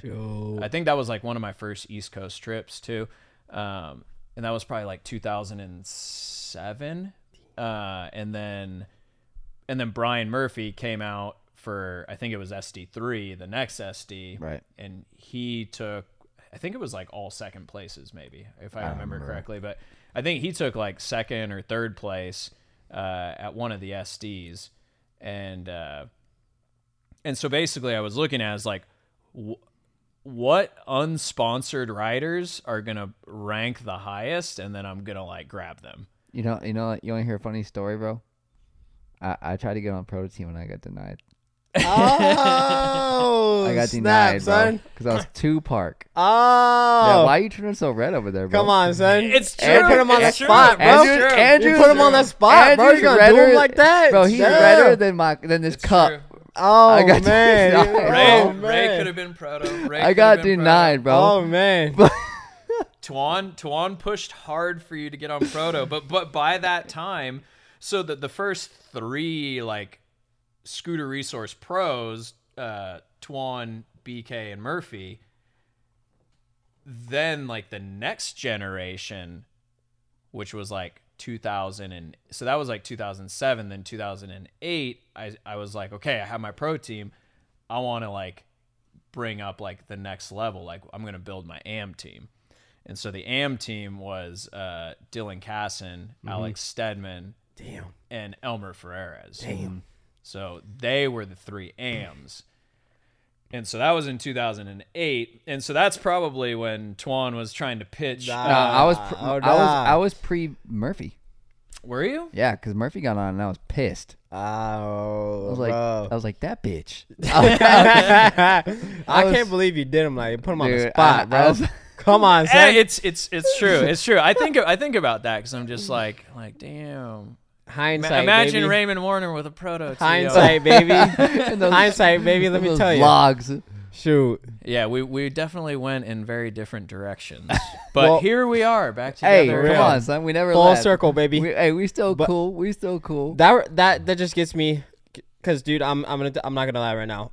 Catalyst and Armageddon were probably by far my most enjoyable ever scooter DVDs, long videos to ever watch my entire existence of scootering, even to this day. Now, if you do not mind me asking, my friend, what is the best, not the best era, but what is probably like the most favorite era of your brands, um, past, present, future? What would you possibly say like is maybe like your most memorable, um, just for you personally, as as a brand owner, if you had one? it would definitely be the Catalyst era. That was a good Like one. like that that bro, that, fire. that was- first Catalyst. like I think we talked about this earlier. You know, like what was like the biggest milestone of Proto? Just Proto becoming Proto. Yeah. Like that. Just like the fact that I just like decided like I'm gonna start a freestyle scooter company in an industry that doesn't exist mm-hmm. and see what happens. Like that was huge. you did it, bro. And, and then and then did it. like You did it. Bringing in a team of like-minded individuals uh, like you know you, you hear people talk about like oh team our team our team's like family and it's like no like the catalyst team you could like, tell. the You catalyst tell. team was You could tell. something so different and I, I don't know if like any any team in scootering will ever be that tight I highly I agree with that too, dude. I I seriously i highly agree with that. It just seemed the whole team meshed. Everybody was on one page. Everybody wanted everybody was on one page with completely different styles. Like, Exactly, the Catalyst was the most eclectic group. Of, like, I didn't want a team of people who all rode exactly the same, like Yeah. a bunch of like copycat robots. Yeah. Like, like I don't. I wanted. I wanted. I wanted Proto and I wanted Catalyst to show what was possible on a scooter in the street, in the park, doing grinds, mm-hmm. doing aerial maneuvers, flips, spins, scooter flips. Like, I wanted people to see everything. Like, this is what scootering as a whole has to offer.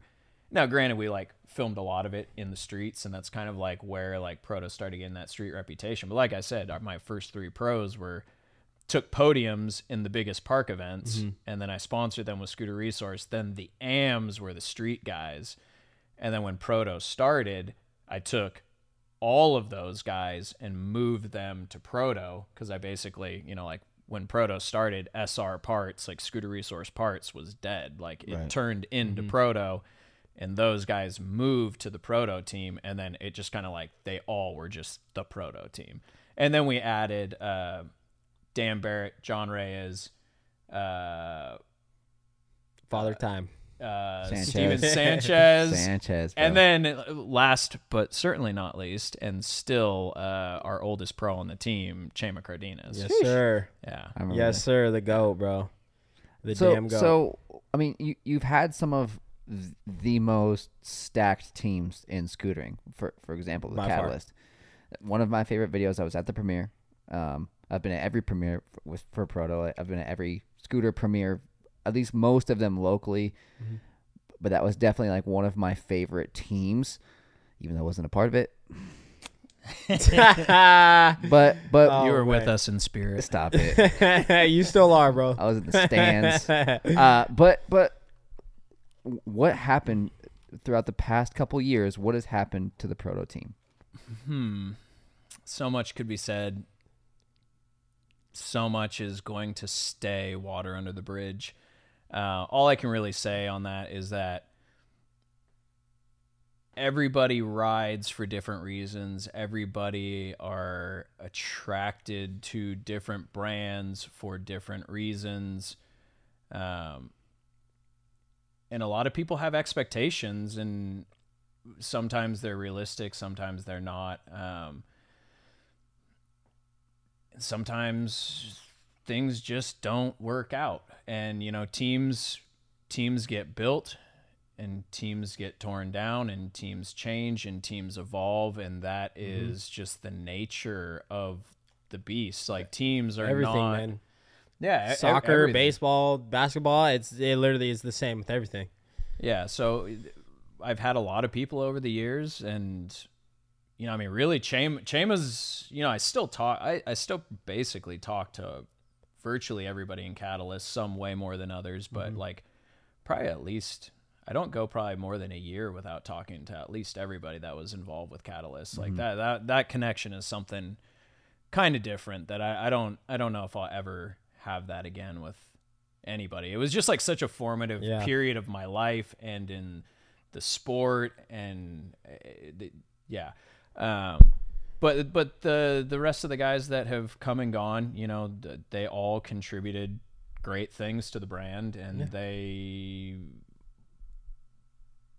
all went their separate ways as everybody else has. Yeah. And everybody has their own reasons, and uh, that's just kind of how she goes. Yeah. And you know, you we just keep looking for more passionate, Yeah, uh, unique riders. You know, I, I, I really like. I don't believe that I've ever sponsored a bad rider. You I, I, have, I have never sponsored a bad rider. It's amazing to hear, dude. Because you know, I would hope they're speaking of you the same way you're speaking of them. Um, but uh, you know, there's some people in the sport that are not as, you know, um, thankful as others, and maybe as thankful as you are. You know, to have that time and period in their in their life and stuff. And uh, I would just truly hope that the people that you're speaking of right now are would say the same things about you because I truly think everything at that in that era was beautiful, and I still think your brand and everything is beautiful. And I truly hope that people do realize um, what you give back to the sport is amazing. And I truly hope that that team during the Catalyst days that you have another team that gives back to you just as much as you still give back to the sport, if that makes any sense, you know, because you do give a lot of your life and everything. You know, I, I don't really know you too much, but listening to you talk and watching you just, you know, present yourself, it's it's truly amazing. Just because, like you said, you started the sport when it was nothing, and you know, scootering still really isn't where we want it to be, and you're still going hard, bro. So I truly, I truly hope that the guys that were on that team at that time would sit here on this couch if they were able to and talk the way the same way that you are talking about them because I truly believe it's it's beautiful, bro. You know, no matter what happened at the end of the day, right or wrong, you're still talking them all up, gassing them up, and I truly hope that the same guys that you're talking about would do the same for you, bro. Because seriously, I truly think they should, and I hope they would too. I would hope so too, with some time to reflect on the past and just, I guess, with age, you get perspective. Yeah. And I think, you know, youth. Youth brings a lot of naivety, Yeah, and age brings a lot of maturity and perspective. So, I mean, and that goes for that goes for me just as much as it goes for anybody else. Yeah. you know, Abso- I, I, I mean, I spend, I spend a lot of time yeah. reflecting on everything. as I hope everybody else would too, because Yeah. I do the same thing. No matter what it is, scootering, you know, s- high school you went to, the homework you did last night. Like I hope you everyone re- sits back and reflects about every action they've made because every action you make every single day is possible to look back on. You know, maybe should I have done it this way? Should I have done it better? Should I have treated someone better? You know, the whole nine. So, you know, it, it's just sick to hear. You know, because at the end of the day, I know without you even saying it, you could sit here and you know bash a lot of guys for the way they've treated you and talked to you and stuff like that.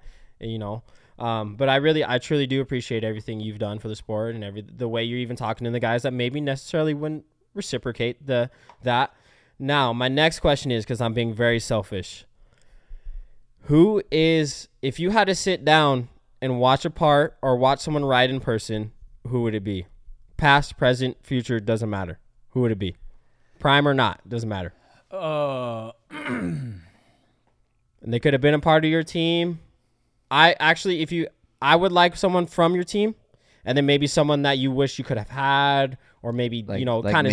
Like yeah, someone like me? Ah.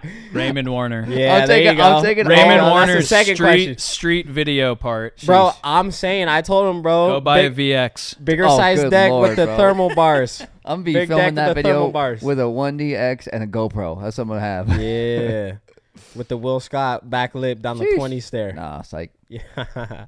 Uh, somebody on my team. Bro, if you tell me my little brother right now, I'm gonna get up and leave. Don't say him. Do not say him. I'll leave. Just kidding. Your brother is really extremely talented. Yeah, he's he nice, makes bro. I'm not gonna everything he does He's look nice. so clean. I mean, he he is a pleasure to watch. Mm. Um, Just kidding. Just kidding, bro. Just kidding. man, who? Not to put you on the spot, dude. No, I you mean, had a that's, lot of that's what. I'm here for. That's what I'm here for. I guess I'm just trying to think. I mean, like current team lineup, like current team, Anything, literally anything. I'm not gonna lie. I don't know his name, but his Instagram name is Captain High, and he's on your team right now, bro. He's He- a dog. He's, he's- nasty. He's unreal. And Philip too. Philip's gross too, bro. We- They're both disgusting. They're nasty. We have a Love watching both of 'em. super stacked Europe team, and those guys are all yeah, he's uh, dude. They're dogs, bro. And even I, like I said, I don't know names, so I'm sorry. Stan.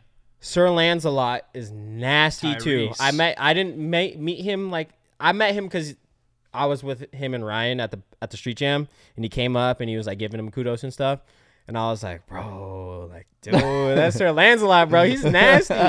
like I never know how to approach these guys, dude, because I want to be like, bro, you're honestly gross. Like, nice to meet you, but it's like I'm just like standing over by afar. I'm like, damn. I see your Instagram. I see your videos, bro. You're nice. He He's gross. He's nasty, bro. He, He got is- dummy tricks, dude. he he just like I don't I don't know how to explain it other than he just like handles it. like whatever nice, whatever it is he's doing, nice. he just handles it. Yeah. Um, yeah, he he's super fun to Yeah, watch. he's sick, dude. Um, Captain High's got the probably the nastiest style that I'm looking at right now. I'm not gonna lie, bro. Yeah, I watch his clips on Instagram every day. I'm like, damn.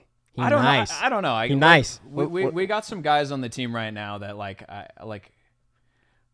I mean, all the people who have written for the the brand before, you know that like Mm-hmm. like I said, like we I. I've always like looked for like very it's freestyle. It's freestyle. So I want Yeah. people to ride however they want to ride. I don't want Yeah. them to ride like anybody else. So I've always tried to pick like really unique styles and you know everybody that we've had ride for the brand was enjoy like i enjoyed watching everybody ride in mm-hmm. s- whatever way they chose and you know the the new generation is the same i mean all the guys you just mentioned i mean they're they're awesome to watch we've got alex montserrat mm-hmm. out there too he's got super unique style um super creative, super extremely passionate about mm-hmm. scootering, mm-hmm. which is also something that I really, really appreciate. by far. Absolutely. And that's easy to tell by every team you've ever made, even to now, dude. Like, it, it's not guys that just are good. They're guys that ride scooters and they ride every day. You know, you don't have to do everything some sp- spectacular every single day, but as long as you take pride in your work and your work ethic on the scooter, it really shows, though. It really does show through every team, dude. Because, like I said, like the guys that you've put on your teams, River, Proto, they ride. They ride to ride. They don't ride for this and that. They don't ride for free parts. They don't ride for this and that. They ride to ride because they like scootering, and it's almost as just like comes as like a bonus. You know what? You know, I'm good enough, and I'm a good enough guy, good enough character, good enough role model. You know, to Oh, be put in this and to be put in this situation. You know, because you could be good at scootering, but at the end of the day, you kind of want someone that's going to be able to be looked up to. You know, you don't want someone who's going to be a meathead and go to the skate park and act a fool, but do nice tricks. You know, you want someone to be relatable, respectful, and kind of look up to. And every team that you've put together and still put together, it really does show. Truly, it really that's does true. show for That's true. someone that actually does like scootering and watches scootering. If you like the the sport in general, you that's easily that's easily seen without your teams, and, it, And which ho- is I really respect too. Either be I'm honest. either I'm picking people with that mindset, hopefully, or I mean, or they're feeding off of what I'm putting out there. Mm. I don't know what it is, um, but I have been super fortunate. Um, and the guys that we got, I was just thinking, uh, Michael Assad. I, I just had like a flash of his inverted hand plants. Dude. one tooth wonder. Bro, okay, just Dude, that that that is. I'm an just, like- Instagram name kind of guy. I'm not gonna lie. he's- he Bro, knows dog, exactly who you you're said talking about, one tooth wonder, bro. I almost flew out of my seat just now, bro. He's nasty. I, I, Nasty. I got, I got, I got a All little aspects, bro. He just be doing heel clickers and stuff, bro. Edmund Crazy. Tagalog too. He's like another. He's like our our new hometown hero. So we yeah, had the Zach. San Diego homie, huh? Yeah, Zach, Zach Yes, Martin. bro. We had. I mean, we still have. He's like doing Family stuff. and life Yeah, man. stuff. He got Yeah, he got dude, married. His wife's in the Air Force. He's like Dude, been on, doing his thing, man. Yeah, working on a career. Which I mean, like that's just the reality. You know, I'm not like. I'm not gonna kick you off because you're growing it's- up. yeah, you no, know, like no, he's no, he's he's been down for the brand Yeah. forever, and That gap to board slide next level. yeah, yeah. So I mean, Gap to board slide, boy. Uh, but yeah, Edmund is like our new like local dude. He's Yeah, kind of like lesser known, but he's No, I- he's yeah, super, definitely, he's super sick. Nasty. Yeah, he's super nasty. sick. I, I see him. I see him all over Proto, bro. He's nasty, nasty. I really like that you still do, you know, support your your own, you know, city and everything like that. Just like just like Zach too, you know, homegrown Yeah, guy. I'm, tr- and I'm trying to like push in SD more, Dude, I want to I, want to get like more like just hometown blood going again. 'cause- That's tight. No, ca- I'm dude. It's still big over there. I still see a lot of Oh, guys now. I I don't necessarily agree with some of the guys' uh, mm, viewpoints on scootering over there. Um, I think a lot of guys over there have uh, small minds and um, I don't know. I want to say they're guys. They're definitely the younger group over there that's coming Doing up their own thing. doing their own thing, but I, I just I just I, I- I think they bring that weird skate mentality to the sport where if you don't do things the way they do it, then it's then it's whack. which is like Which is the also whack. antithesis. That's the antithesis of freestyle. I think it's whack. That like you know, free freestyle means the freedom to do whatever, Whatever you, you want, want, man. however you want, wherever you want, ride what you want, wear what you want, listen to what you want, Mm-hmm. edit the way you want. Do do whatever you want. That is freestyle. yeah, man. Absolutely. And like who embraces the freedom the most? Like are are you a conform style or are you a freestyle? Yeah, I don't want conform style. I want freedom. yeah. so throughout the past couple of years, um, I know like your your brands have kind of gotten some negative some negativity kind of surrounded through them, right? How did that affect River? Rivers uh Rivers held pretty strong, pretty steady. Um the riders that we have on River, the, the the cool thing about River is that it's only a wheel sponsor. So, you know, like relatively speaking, the expectations from riders to a sponsor who only supplies essentially one component their expectations are lower and I guess more realistic of what the brand can do for them. Um, and also at the same time, puppy. Marls Barkley, here Marley she is. here. Hello. She was barking at him earlier, and now she's he's his best friend. Hi. That was hi, messed hi. up. You ready for this interview? She's about to attack this dude earlier. You ready for this interview? tell him what. Tell him what you really think. Let them know, Marley. Tell him what you feel. Um, yeah, so uh, most of the guys that ride for River, because we are only a wheel sponsor, you know, they ride for other companies.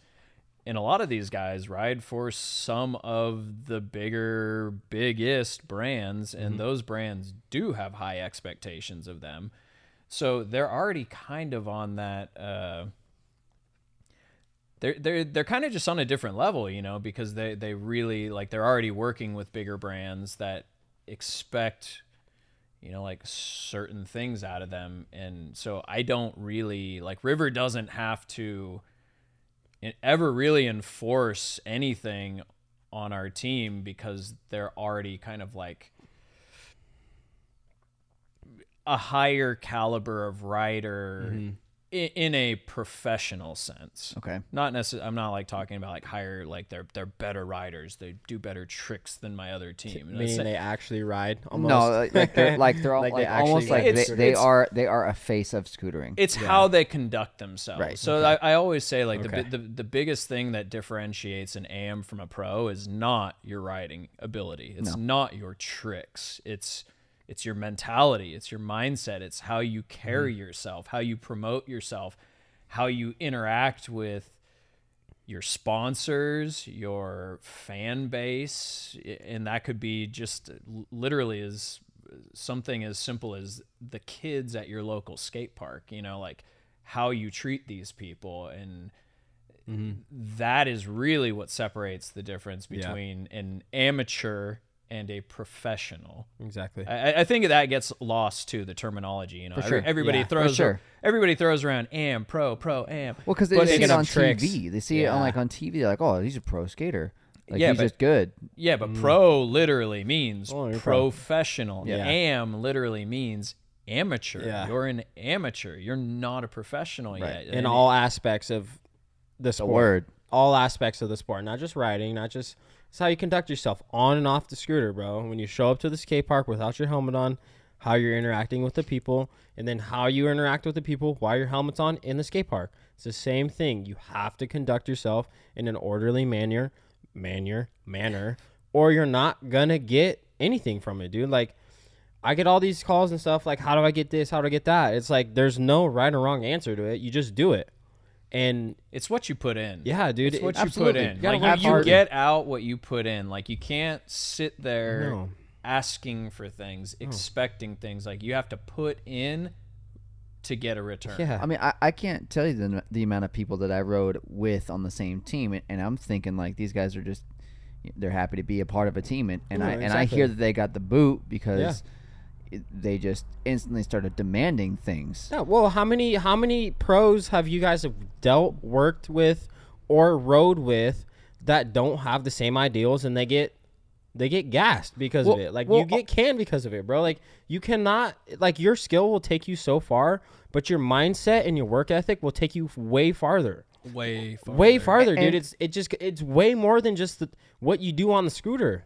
Yeah, Like seriously, dude. Like it, Chema is a perfect example. Of yeah, that. and I was Ch- and I, Chema is one of the hardest working dudes in scootering that I know. I'm not saying like I mean there's a lot of people that I don't have like super close connections with. I mean the the scooter community is big. Like there's lots of people all over the world. So I'm not trying to say like yeah. He's the better than Exactly. everybody, No, no, but yeah. maybe maybe I mean, in your hey, but in, in your eyes though, dude, like I'm not gonna lie to you, dude. I'm I'm on the same boat with you. Like Chema's the dude. He's the dude. I mean, dude, he, Here, he, he knows everywhere. what to do in front of the camera, behind the camera, editing. I mean, he the, the dude In the has business edited full, office, like, yeah, like does it he, all. He he he he prom- Conducts he promotes the Yep. brand. He supplies parts in Mexico. He films his dude like he has a team in Yep. Mexico. Yep. Like he rides for Proto, but he like so Chema has Keen Death. That's like his. It started as a clothing brand back in the day, but now he's using Keen Death to basically. It's kind of like kind of show some love to other riders. Yeah, it's, it's kind of like I guess you could call it like a production company. Like he he's you know like putting on events down there. He's filming so and editing beast, videos. So, So it's beast. it's just like turned into like this like scooter promotion and team just promoting scootering in Mexico. And he's he's like running all of that. And so that's actually I don't know if you saw the caption on um on his uh new excuse me his uh, signature neck announcement so bro, about um that thing goes so hard. because that's like the Keen Death So logo, and so like Okay. Proto, Proto, and Keen Death, we've got you know there's Chema has riders down in Mexico that we're basically like collaborating with. So like Chema rides for Proto, but then there's dudes that ride for Chema. So he They go ha- hard, he has kind of like a little like satellite team in Mexico, and so that's kind of like They go hard. like he is kind of like I guess you could say like filtering or like grooming some Mexican riders to potentially like Mm-hmm. Which is sick, work their way onto proto. Sick.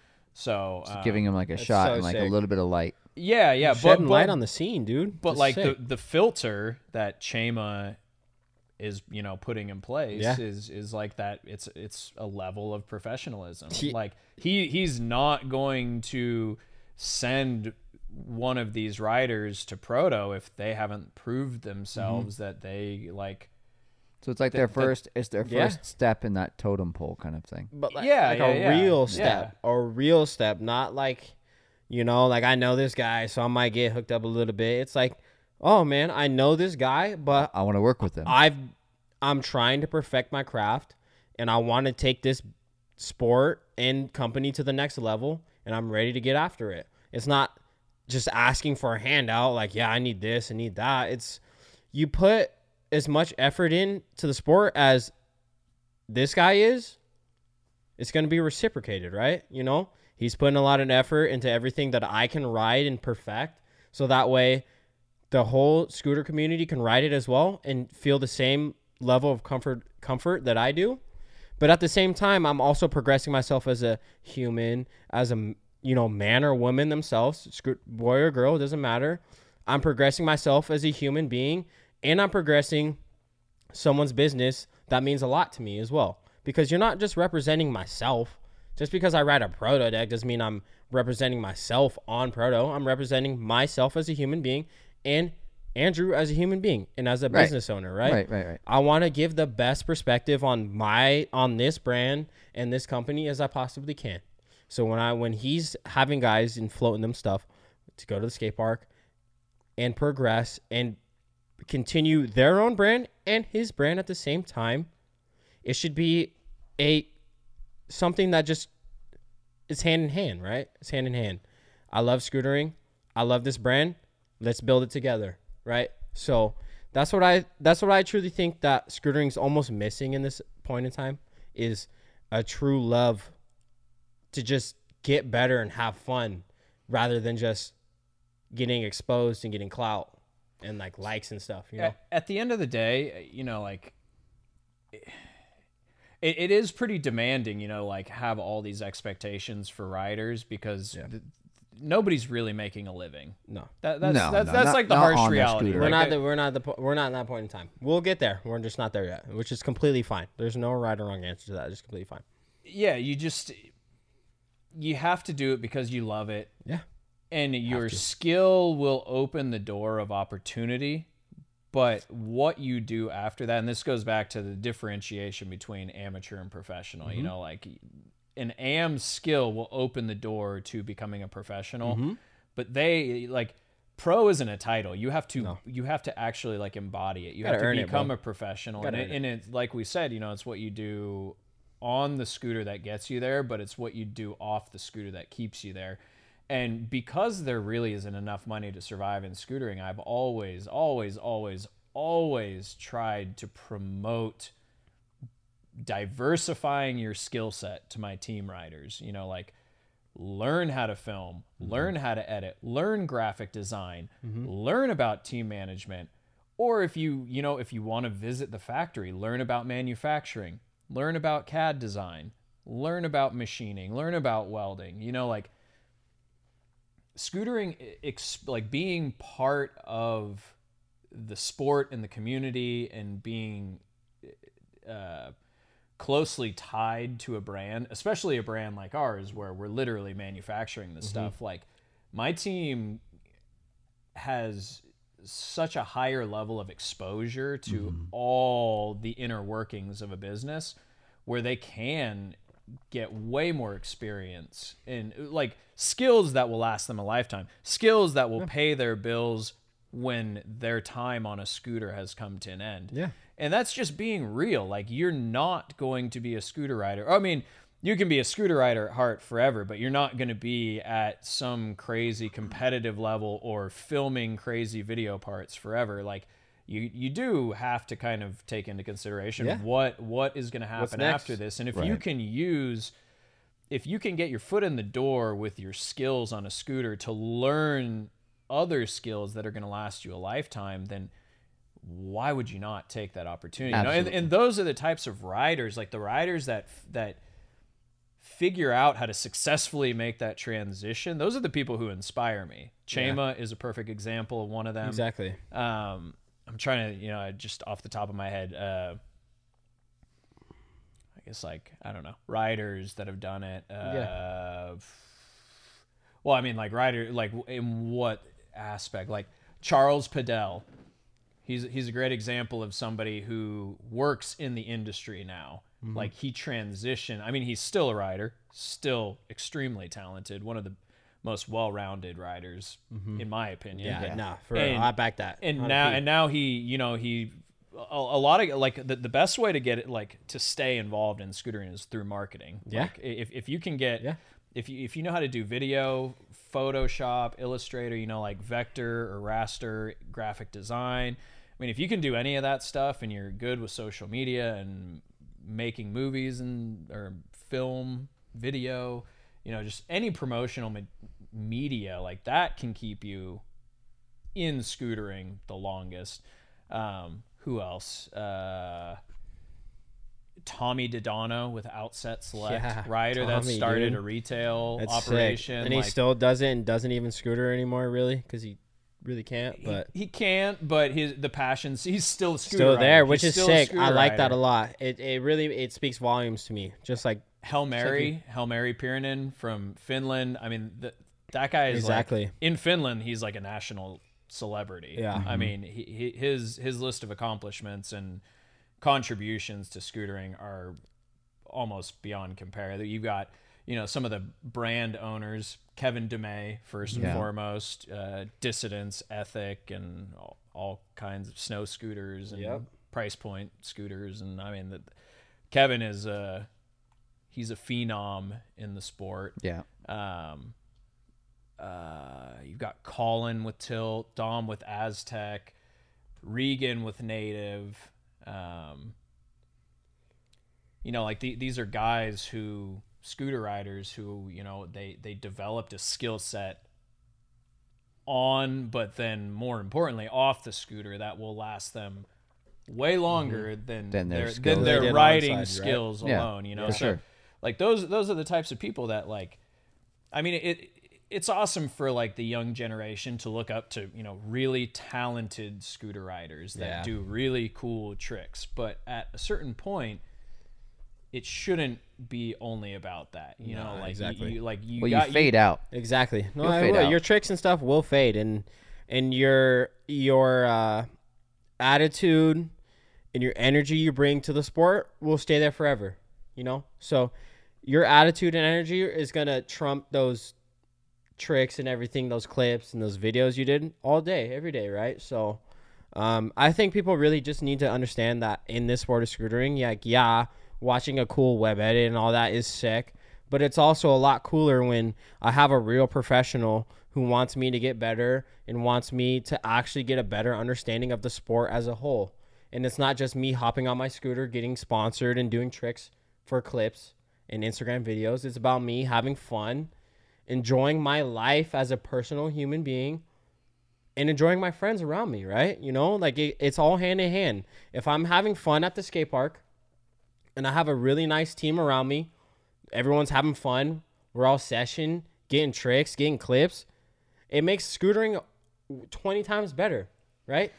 That's what I love about the I've said it so many times on this podcast, dude. Like scootering is fun because it's not meant to be an activity to be done as cool. Like you don't hop on a scooter to be cool. No. You hop Fil- on a filming skateboard. filming videos with your friends is what it's all about. yeah, it's all it's all it's about. Like Let me- that, that that's where it all started. That's where All it is. like that that is ultimately it, you know. Yeah.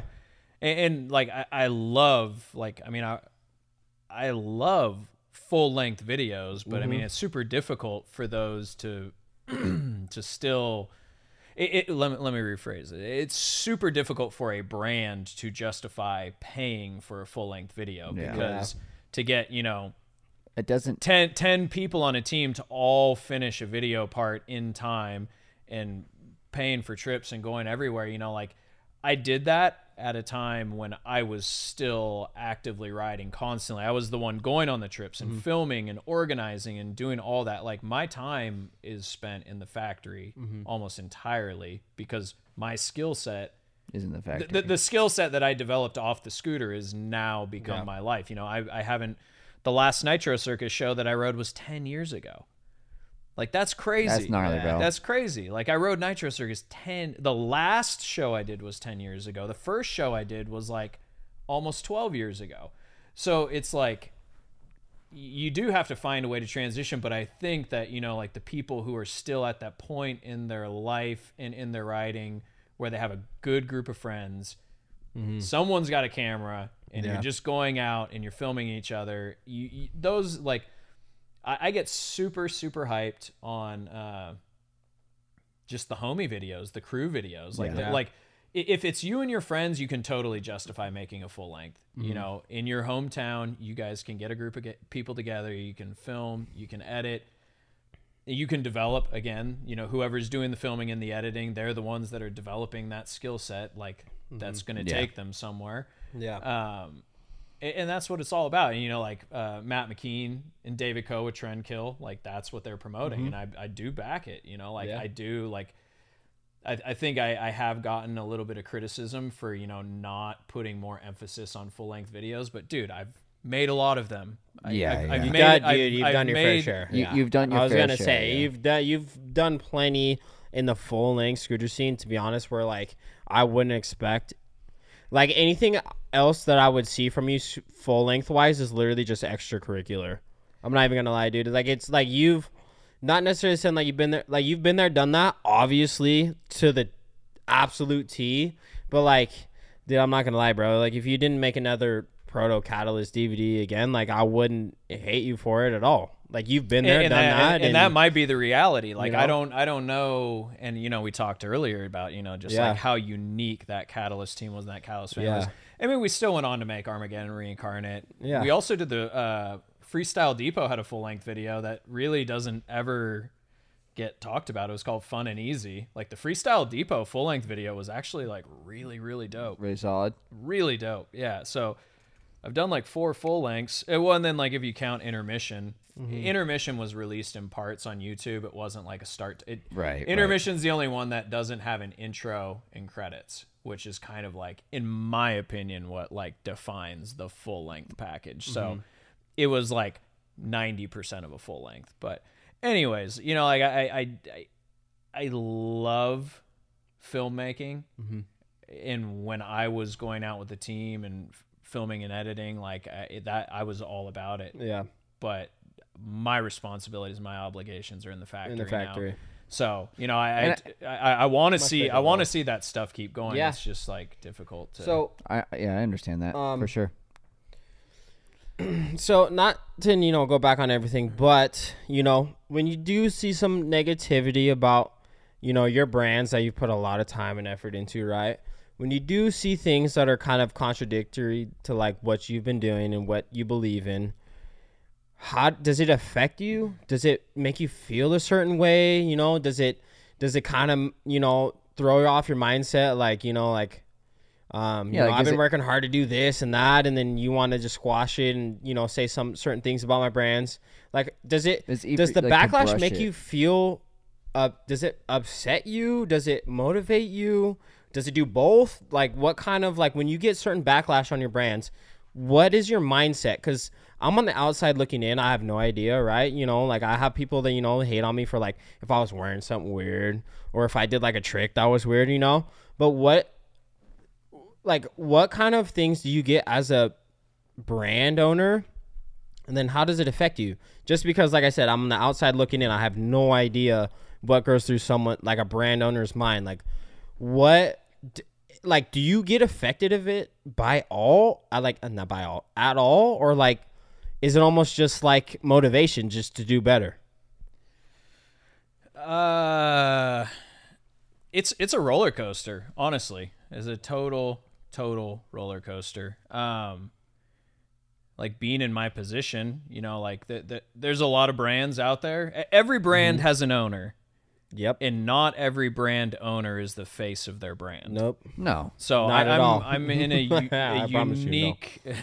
i promise you no I'm in a unique position where you know, like I could just like go hide behind the scenes and Yeah. just like put myself out of the firing line. yep But that's not proto. Like I like I am proto. yeah Like which i was gonna say like Like, which i was gonna on. say i truly like proto is me. I am proto. Like Yeah. what what the the good, the bad, the ugly. Yeah. Like it, it falls on me. Yeah. And you know it.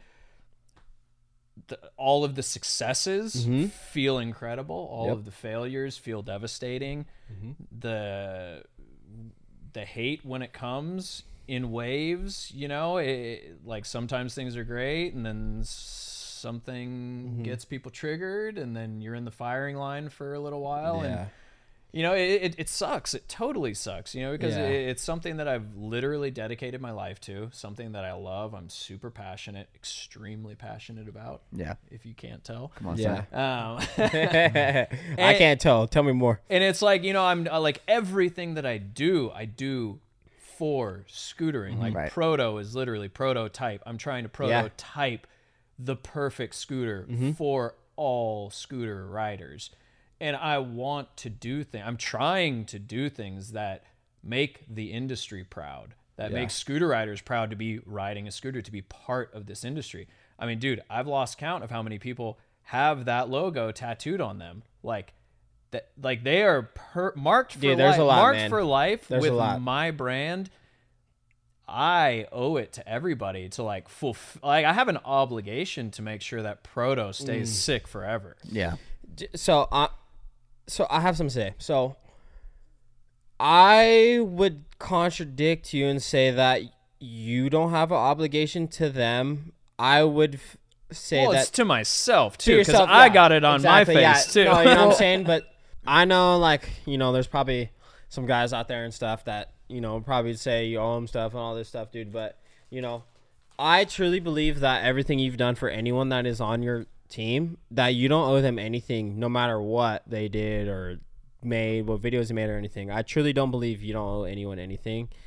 And if I was seriously, sincerely sitting here right now saying anything I could, I would sincerely, sincerely say that if anyone owes anyone anything, it's the guys that you've prior put on the team and put on and done stuff for is what I would say they owe you things and I wouldn't say anyone owes you anything just because you've put so much time and effort into what you've done.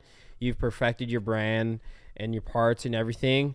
And no matter what, I truly believe that anyone that was a part a part of you that I would say that you don't owe them anything is what I would say.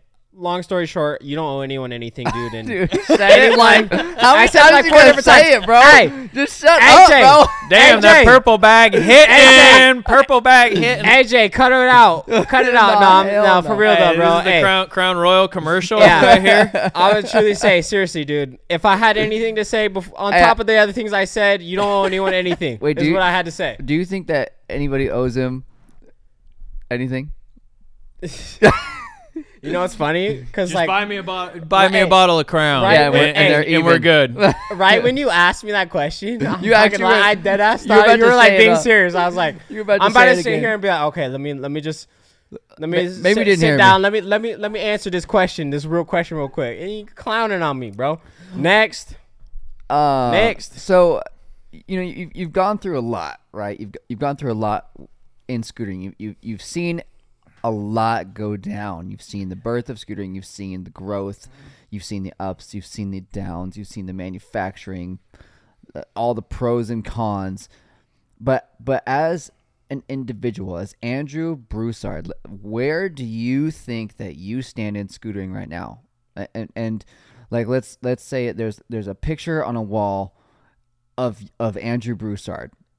The majority of the the scooter industry, what do you think they would say about that photo?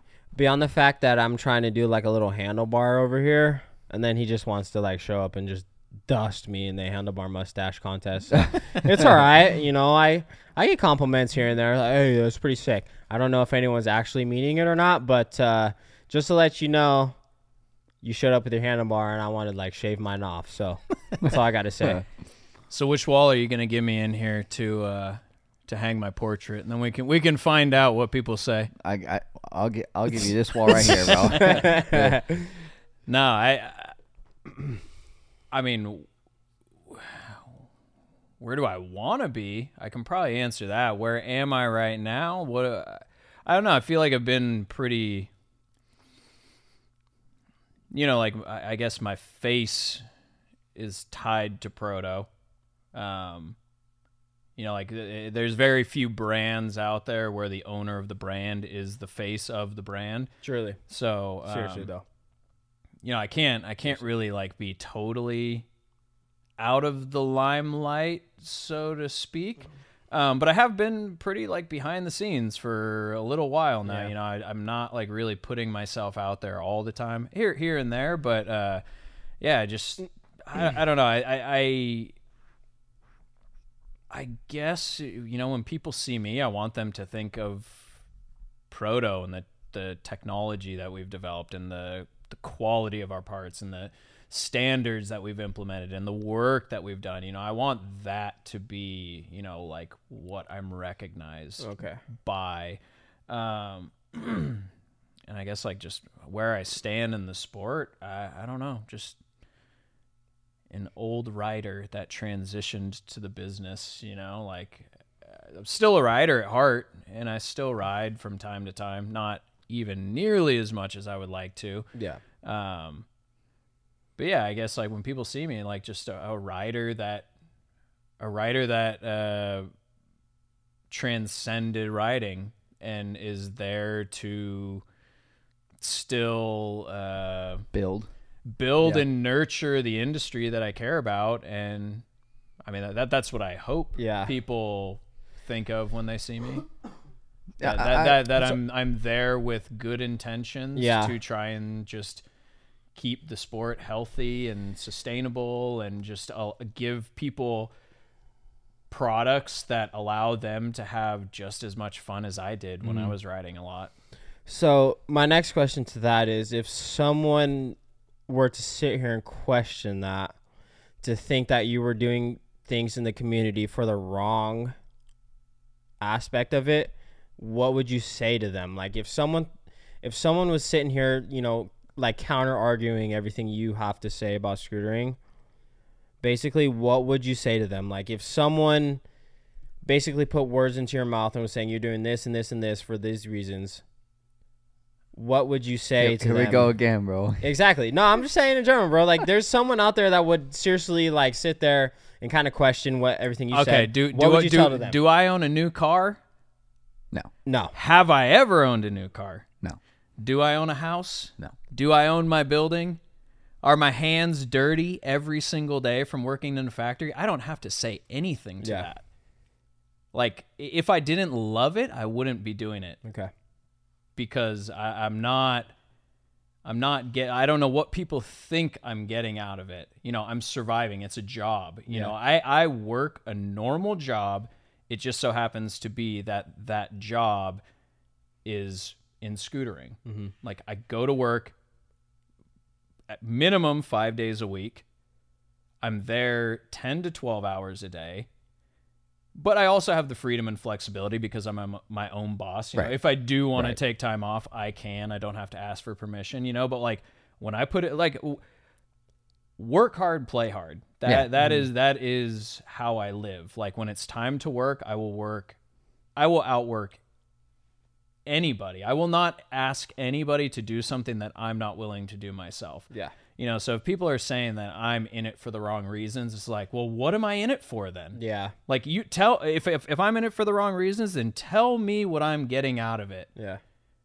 Why why That's why am anything I doing different this? than the growth Yeah. of, Seriously. Yeah. of, of what you scooter. love. like if I didn't care for it, if I didn't love it, like that, there have been some serious ups and downs. You know, I, I said earlier it's been a roller coaster, but you know, you you don't you don't rise and fall and rise again without the love and the passion for what you're doing. Right. So I don't really have to answer that question to anybody. Yeah. Do Do you think that with all that you've done, um, with Proto and River, like, is, is there anything that you would go back and change? Do you have any regrets of, of things that you have done with Proto at River or or TGE or or Nitro or anything that you've done ever?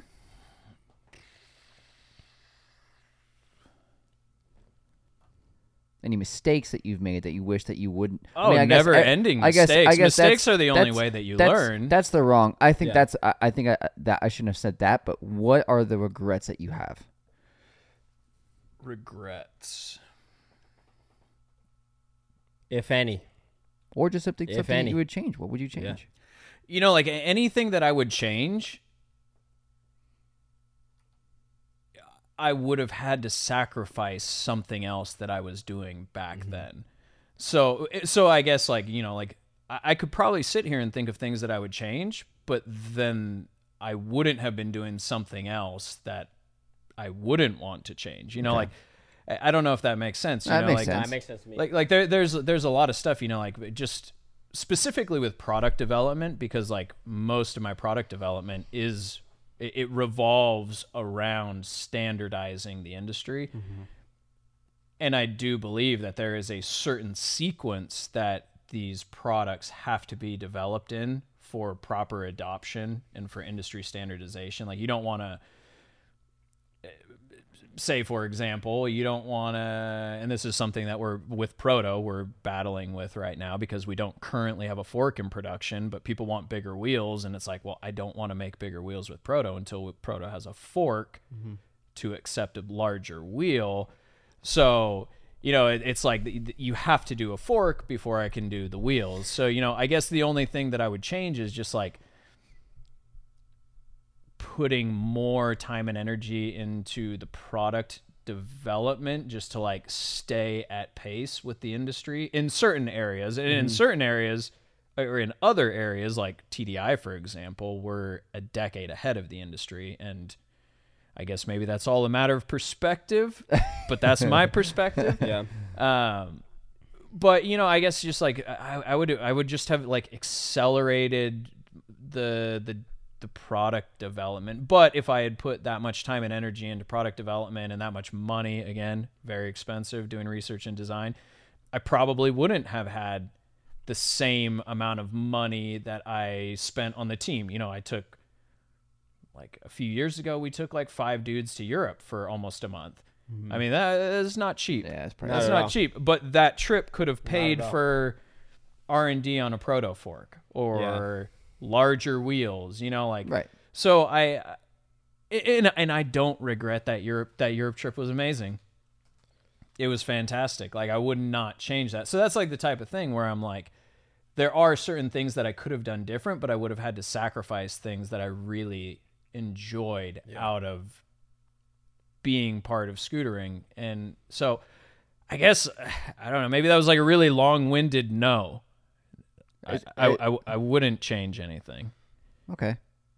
Uh, What what about um what what about your your quick run with uh retail with being with Freestyle Distro or or sorry Freestyle Depot.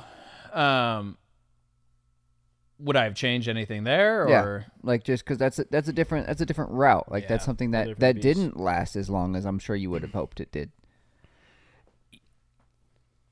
it was sad to see it go? Because yeah, it's a because baby of yours. I mean, it was the scooter resource store. Like it was the first freestyle scooter retail operation. Like Scooter Zone was the first brick and mortar, but the scooter resource store was the first. And it, you, I don't know. It, it had its it oh, served. We lost a light. Do we have a? We have a we have a plug-in. yeah, plug Keep in. going. Yeah, keep going. I don't know if I'm going to be able to focus watching you run around. That's the first time. Ever. Ever. Not even close. We're back. Plug in that other one. They're probably going to run Yeah, out at the probably same put- time. Yeah, I was gonna say. Let's go.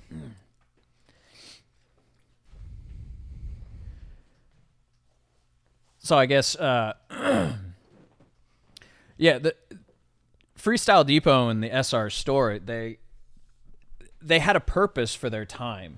You know that at the time that the SR store started, there was no other freestyle scooter store. So I mean, it was just something that the sport needed. So I did it, and then eventually it evolved into Freestyle Depot and you know, by the time Freestyle Depot like kind of started making some noise, you know, like I said, we did the full length video, we had a full team, we had a full brick and mortar store by the end. We had a beautiful storefront. I mean, I still remember that storefront. I, and I remember that store. Yeah, it was it, was nice. Like we had that place dialed in, but like by that point in time, the sport had a lot of options for retail. There, there was a lot more shops, hmm. and so th- that retail environment just got so competitive. I, I just looked at it. and I'm like, you know what? Like to be uh, the top retailer, you have to carry everything from every brand Yeah. and that includes the stuff that you really don't want to be carrying that you don't really back but you have to carry it and so like i guess like morally i'm just like i didn't want to carry stuff that I wasn't fully behind yeah. and then Is i'm also is that is that is that something you would change? What Just that part. you do it that now? that little spot right there. If if you if if if you knew that you could go back and it could be successful just by swallowing that pill. Popularity. uh no no i don't regret that leave retail to retailers Okay. I, I love our retailers. I love all the shops that support us. I wouldn't I wouldn't change that. Uh, Getting out of retail was the right thing to do. It was sad to see it go because it was literally what started the whole business, but I was okay with it because really where I excel is manufacturing Proto and River. Mm-hmm. So, I, rather than spend my time and energy running a retail store in an extremely competitive environment, carrying products that I really didn't care for, I just cut my losses and said, look, I'm going to focus on what I'm good at. And what I'm good at is designing scooter parts and manufacturing scooter parts. So it, it just, you know, Freestyle Depot, ser- Freestyle Depot, and the Scooter Resource Store, you know, they they serve their purpose at like during their period of time. They did what the sport needed them to do, and when they reached the end of their useful lifespan, you know, they went away. Right. Mm-hmm. And I guess like I've kind of been thinking about this. Maybe this is hmm, well, I already started, so we'll just say it. But like I I I kind of question, you know, like what the future for proto is, you know, because proto is prototype. We're prototyping the standards for scooters, mm-hmm. and I truly believe that, you know, like skateboarding, every skateboard truck bolts to every skateboard because they use the same hole mm-hmm. pattern. The axles are all the same, the wheels are all the same, the bearings are all the same, the hardware is all the same. Like you can take anything from any brand and bolt it all together. Like I think that is what the future of scooters can and should be. And I feel like once we get there, what does proto do then? Like does proto like has proto served its purpose? Like once proto has yeah, prototyped w- once proto has prototyped the sport has has it served its purpose I guess you find out. yeah mm-hmm. Years down the road. I, I don't have the answer for that one but that I, I do think about that you know like what what is the future of proto once the sport is standardized And I, I, you know, it's. I think that's going to lead me into Yeah. the next question. What what is, what does scootering need? For like in Andrew Broussard's mind, what does scootering need? And and I think the answer, in, in your mind, is a standard. totally but that also might be the thing that brings proto to an end Sheesh. Well, it either it either Mm-hmm. brings it to an end because its its purpose has been served, Mm-hmm. or it enters a totally new chapter, a totally new evolution. Is that it though? Is that is that the only thing you think scootering needs? Ah, It can't be. sta- standards are huge. I mean, as as far as like mechanically speaking, you have to have standards so people stop wasting their money on incompatible, low quality. Garbage. Don't get me started, bro. Do not get me started. What are you gonna name Don't names? I'ma get keep started. going. Don't get started. Oh my goodness, bro. People buying stuff all the time that doesn't work, dude. I'm like, oh, shoot. But but like if that's if that's what's out there and they've got good marketing behind it and people don't know any better, They don't that have good stuff keep that, it, that that stuff will keep going out into the market and every time one of those products enters the market it's just a little bit of poison Hey. in circulation and that that's what I'm trying to to stop, you know, like get get everybody in the industry on the same page. Everybody with like everybody with the same quality, the same compatibility, the same standards. Then like I don't think we've even seen the potential of the sport No way, not because even there's close. so many roadblocks Not even with close. the mechanical compatibility. Now that that's strictly mechanically speaking. Yeah. Then there's the like what do we need from the riders? What do we need from the brands? What do we need from event organizers and competitions? Do we need the Olympics? Do we need uh do we need energy drink sponsors? You know, like I think you don't really like none of I- guess ultimately like none of that matters if, the the scooter itself is hasn't reached its final form. Like no nobody's Yeah. going to want like the things that people want to see happen in scootering. I don't think are going to happen until the scootering industry has matured, the products have matured, and there- there's just like a, a better level of uh, stability in the industry. So I guess I, guess what does scootering need stability, and Yeah, wh- and where does stability come 100%. from? And I think I think stability there's a lot of from different bullets. From products. from products. Yeah, the products, the, like every like the root of scootering is Products. literally the scooter. Yeah. That's mostly I only can base what you are saying off of like personal experience of just working on scooters when I when they come into the store. Um there's a lot of scooters these days, dude, that are just not functional, man. Like they want these scooters dialed up and stuff and it's just not possible.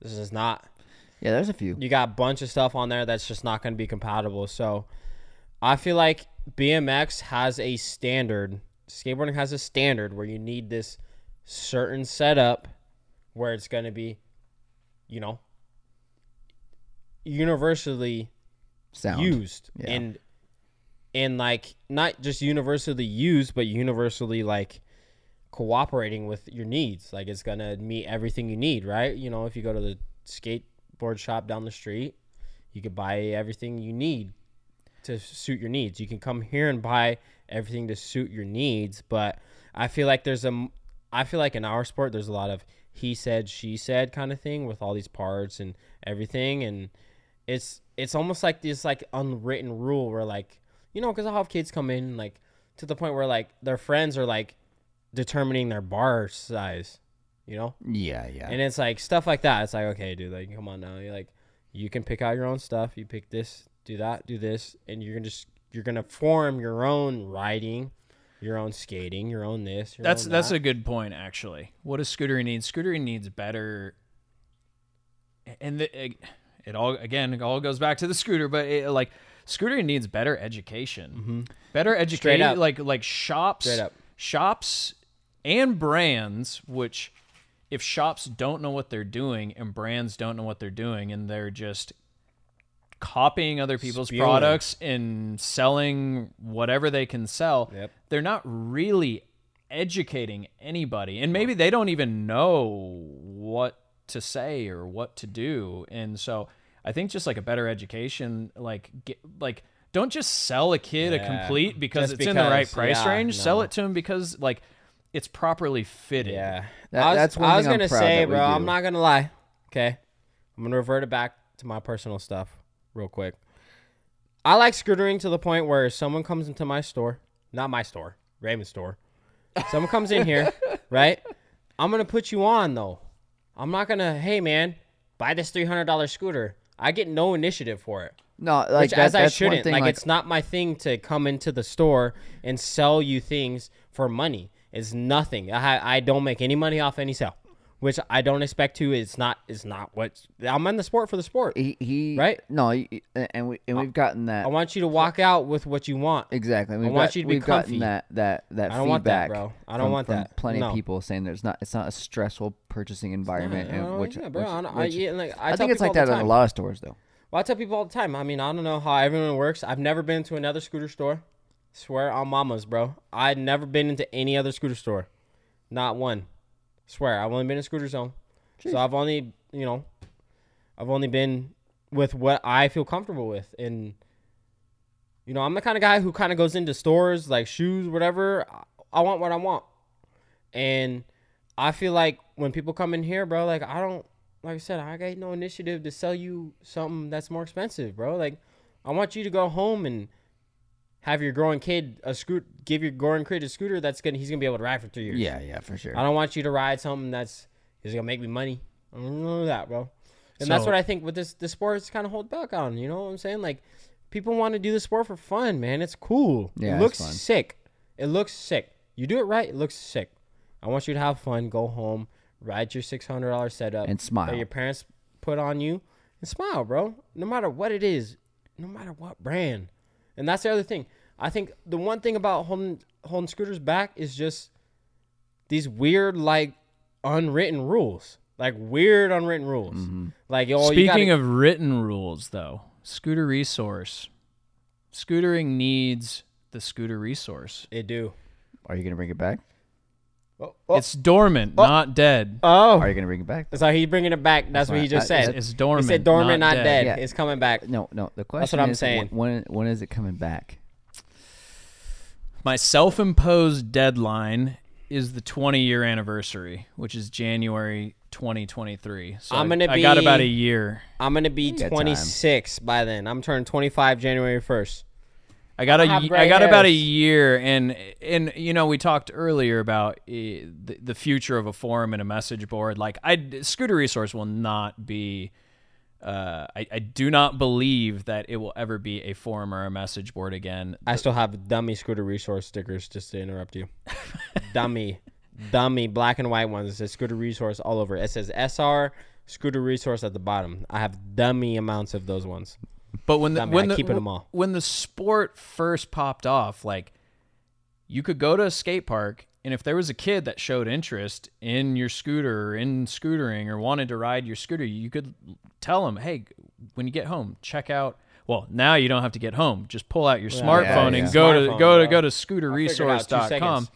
So, you know, like I don't think that there's going to be a message board forum community, but I still I don't think either. That it can be a central hub and a place for all scooter riders to look for News. news and events Real clips, everything like that. well, and and also like going back to you know like the other what does scooter need better education.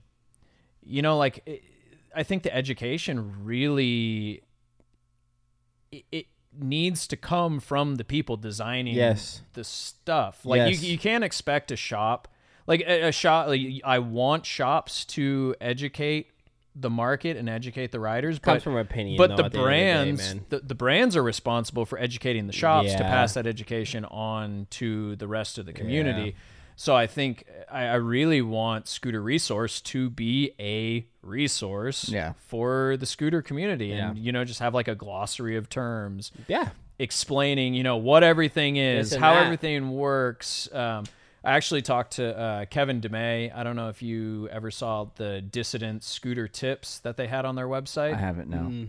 He did an awesome, awesome Really? job I'll check it out, for compiling sure.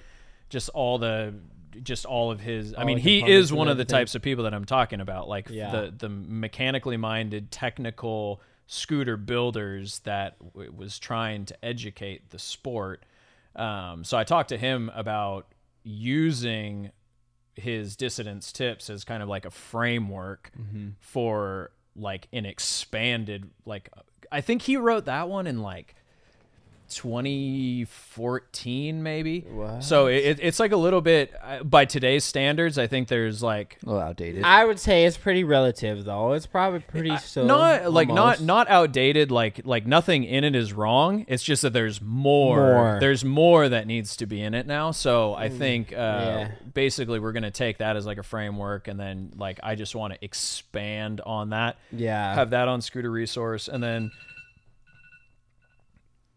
and then the original like the very very very first scooter resource which you can still actually see on um what is it? Uh the wayback machine.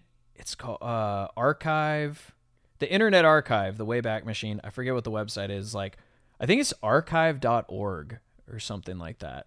So the the, the original scooter resource what that that you can see on there it was just a directory of names. It was like there wasn't actually a forum at the beginning. It, it, it was just like an alphabetical list of names and i remember specifically brandon kilbury was like one of the first 10 members that signed up on the original scooter resource before the forum before anything. So like people would email me give like send me a picture of themselves their name their age their where they were located like their the city and state they were in.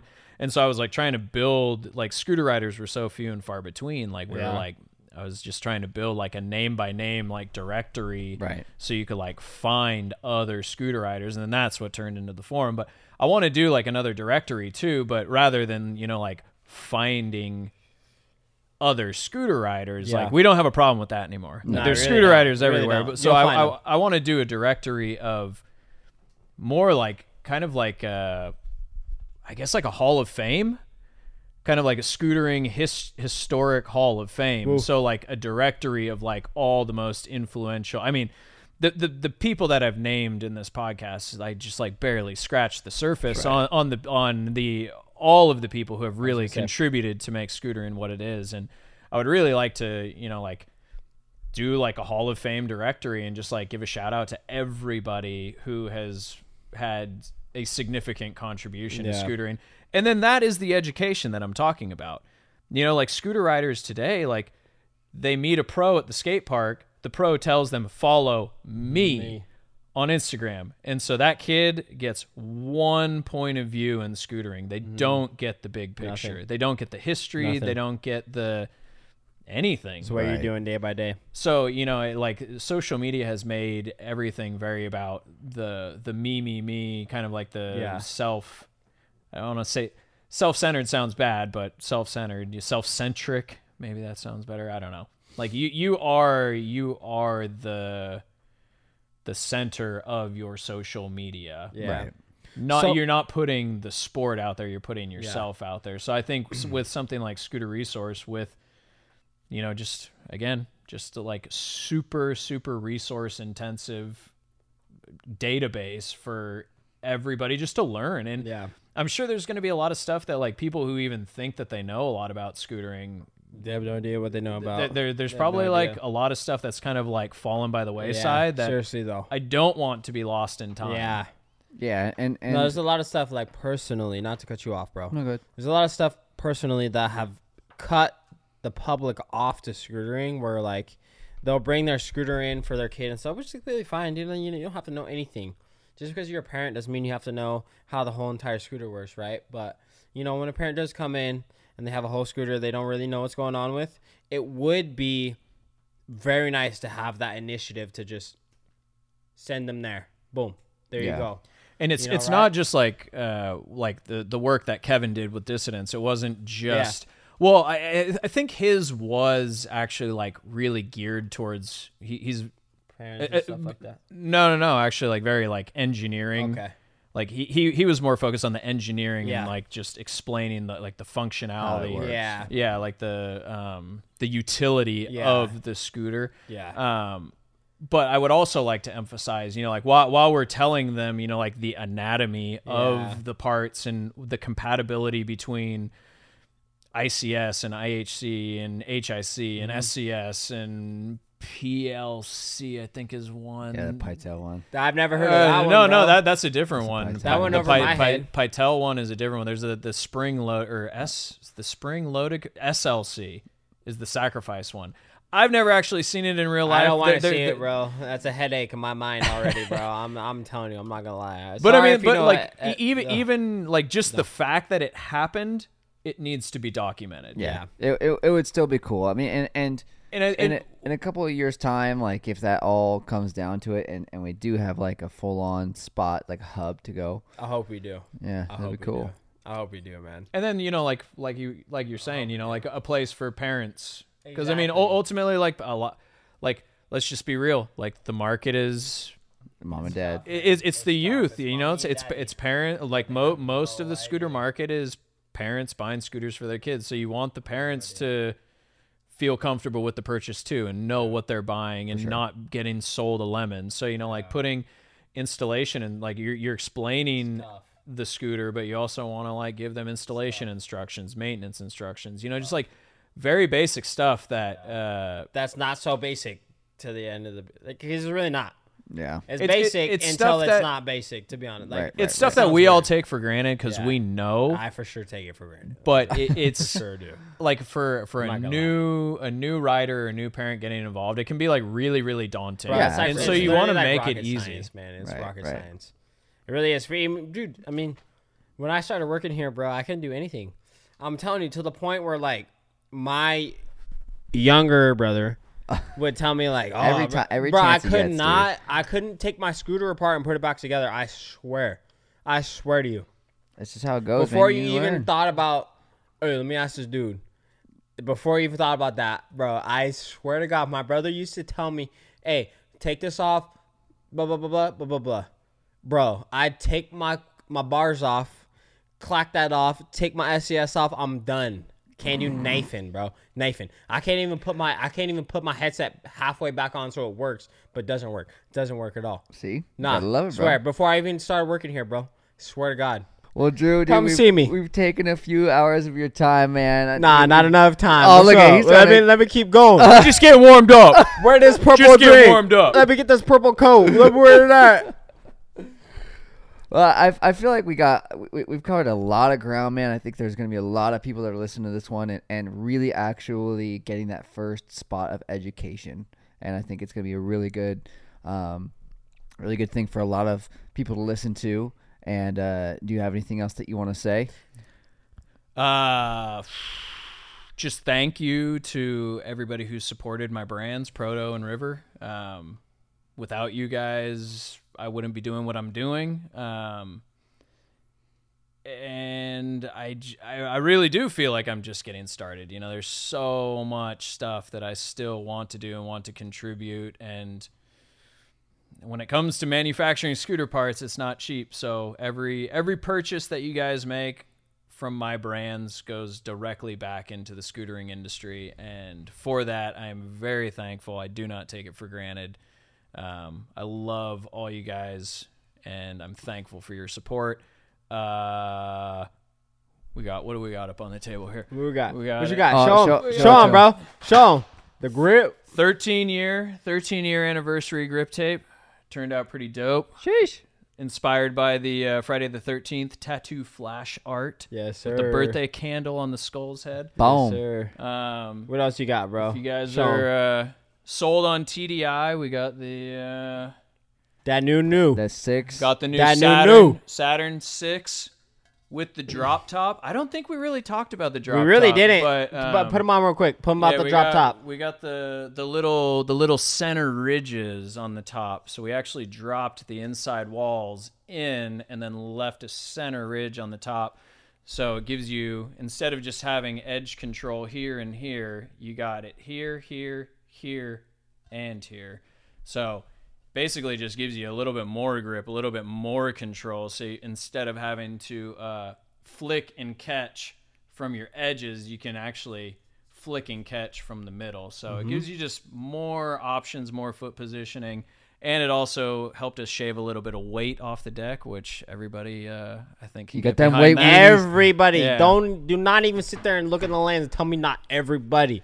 I know all y'all be caring about the weight. I'm just saying. If you all want to grab, if you guys want to get any proto or river parts, Matt, hit him with it. www.scooterzone.com, the scooterzone.com. We will have all the river and proto parts you ever desire. Ever need ever. ever, even the new six wide. So do not sleep. I've seen it myself. Personally, fire. I'll be riding it within the next week Because Andrew's gonna give him one. because I'm gonna buy one from this boy. I'm gonna need that. I didn't tell him before he sat down. I'm gonna need. I'm gonna need the SES in the deck. Thank you very much, my friend. on, But on the way. Sheesh. Uh, let's go. But man, hey, all you guys showing up, showing out. We appreciate all you guys. My man Raymond's gonna let you guys off the hook, but I'm gonna interrupt him a little bit. Okay. Really do appreciate everybody watching, listening. Okay. I'll be rambling. Just know, with everything I say goes. I'm always right. I'm never wrong. Oh, here we go. I am never wrong. Always a pleasure. Wait, man. wait, I got one more thing. Oh, hit more it, thing. hit it, I hit Actually, him, so hit we, so we had our little cheat sheet, um, just kind of like an outline. You know, Oh, the, oh. the, the, the, the very, Very top. the very top, the, The very, very- first thing on the list. So, shout out to my boo Elise. I got engaged. Oh! I got engaged like two months ago. Let's go.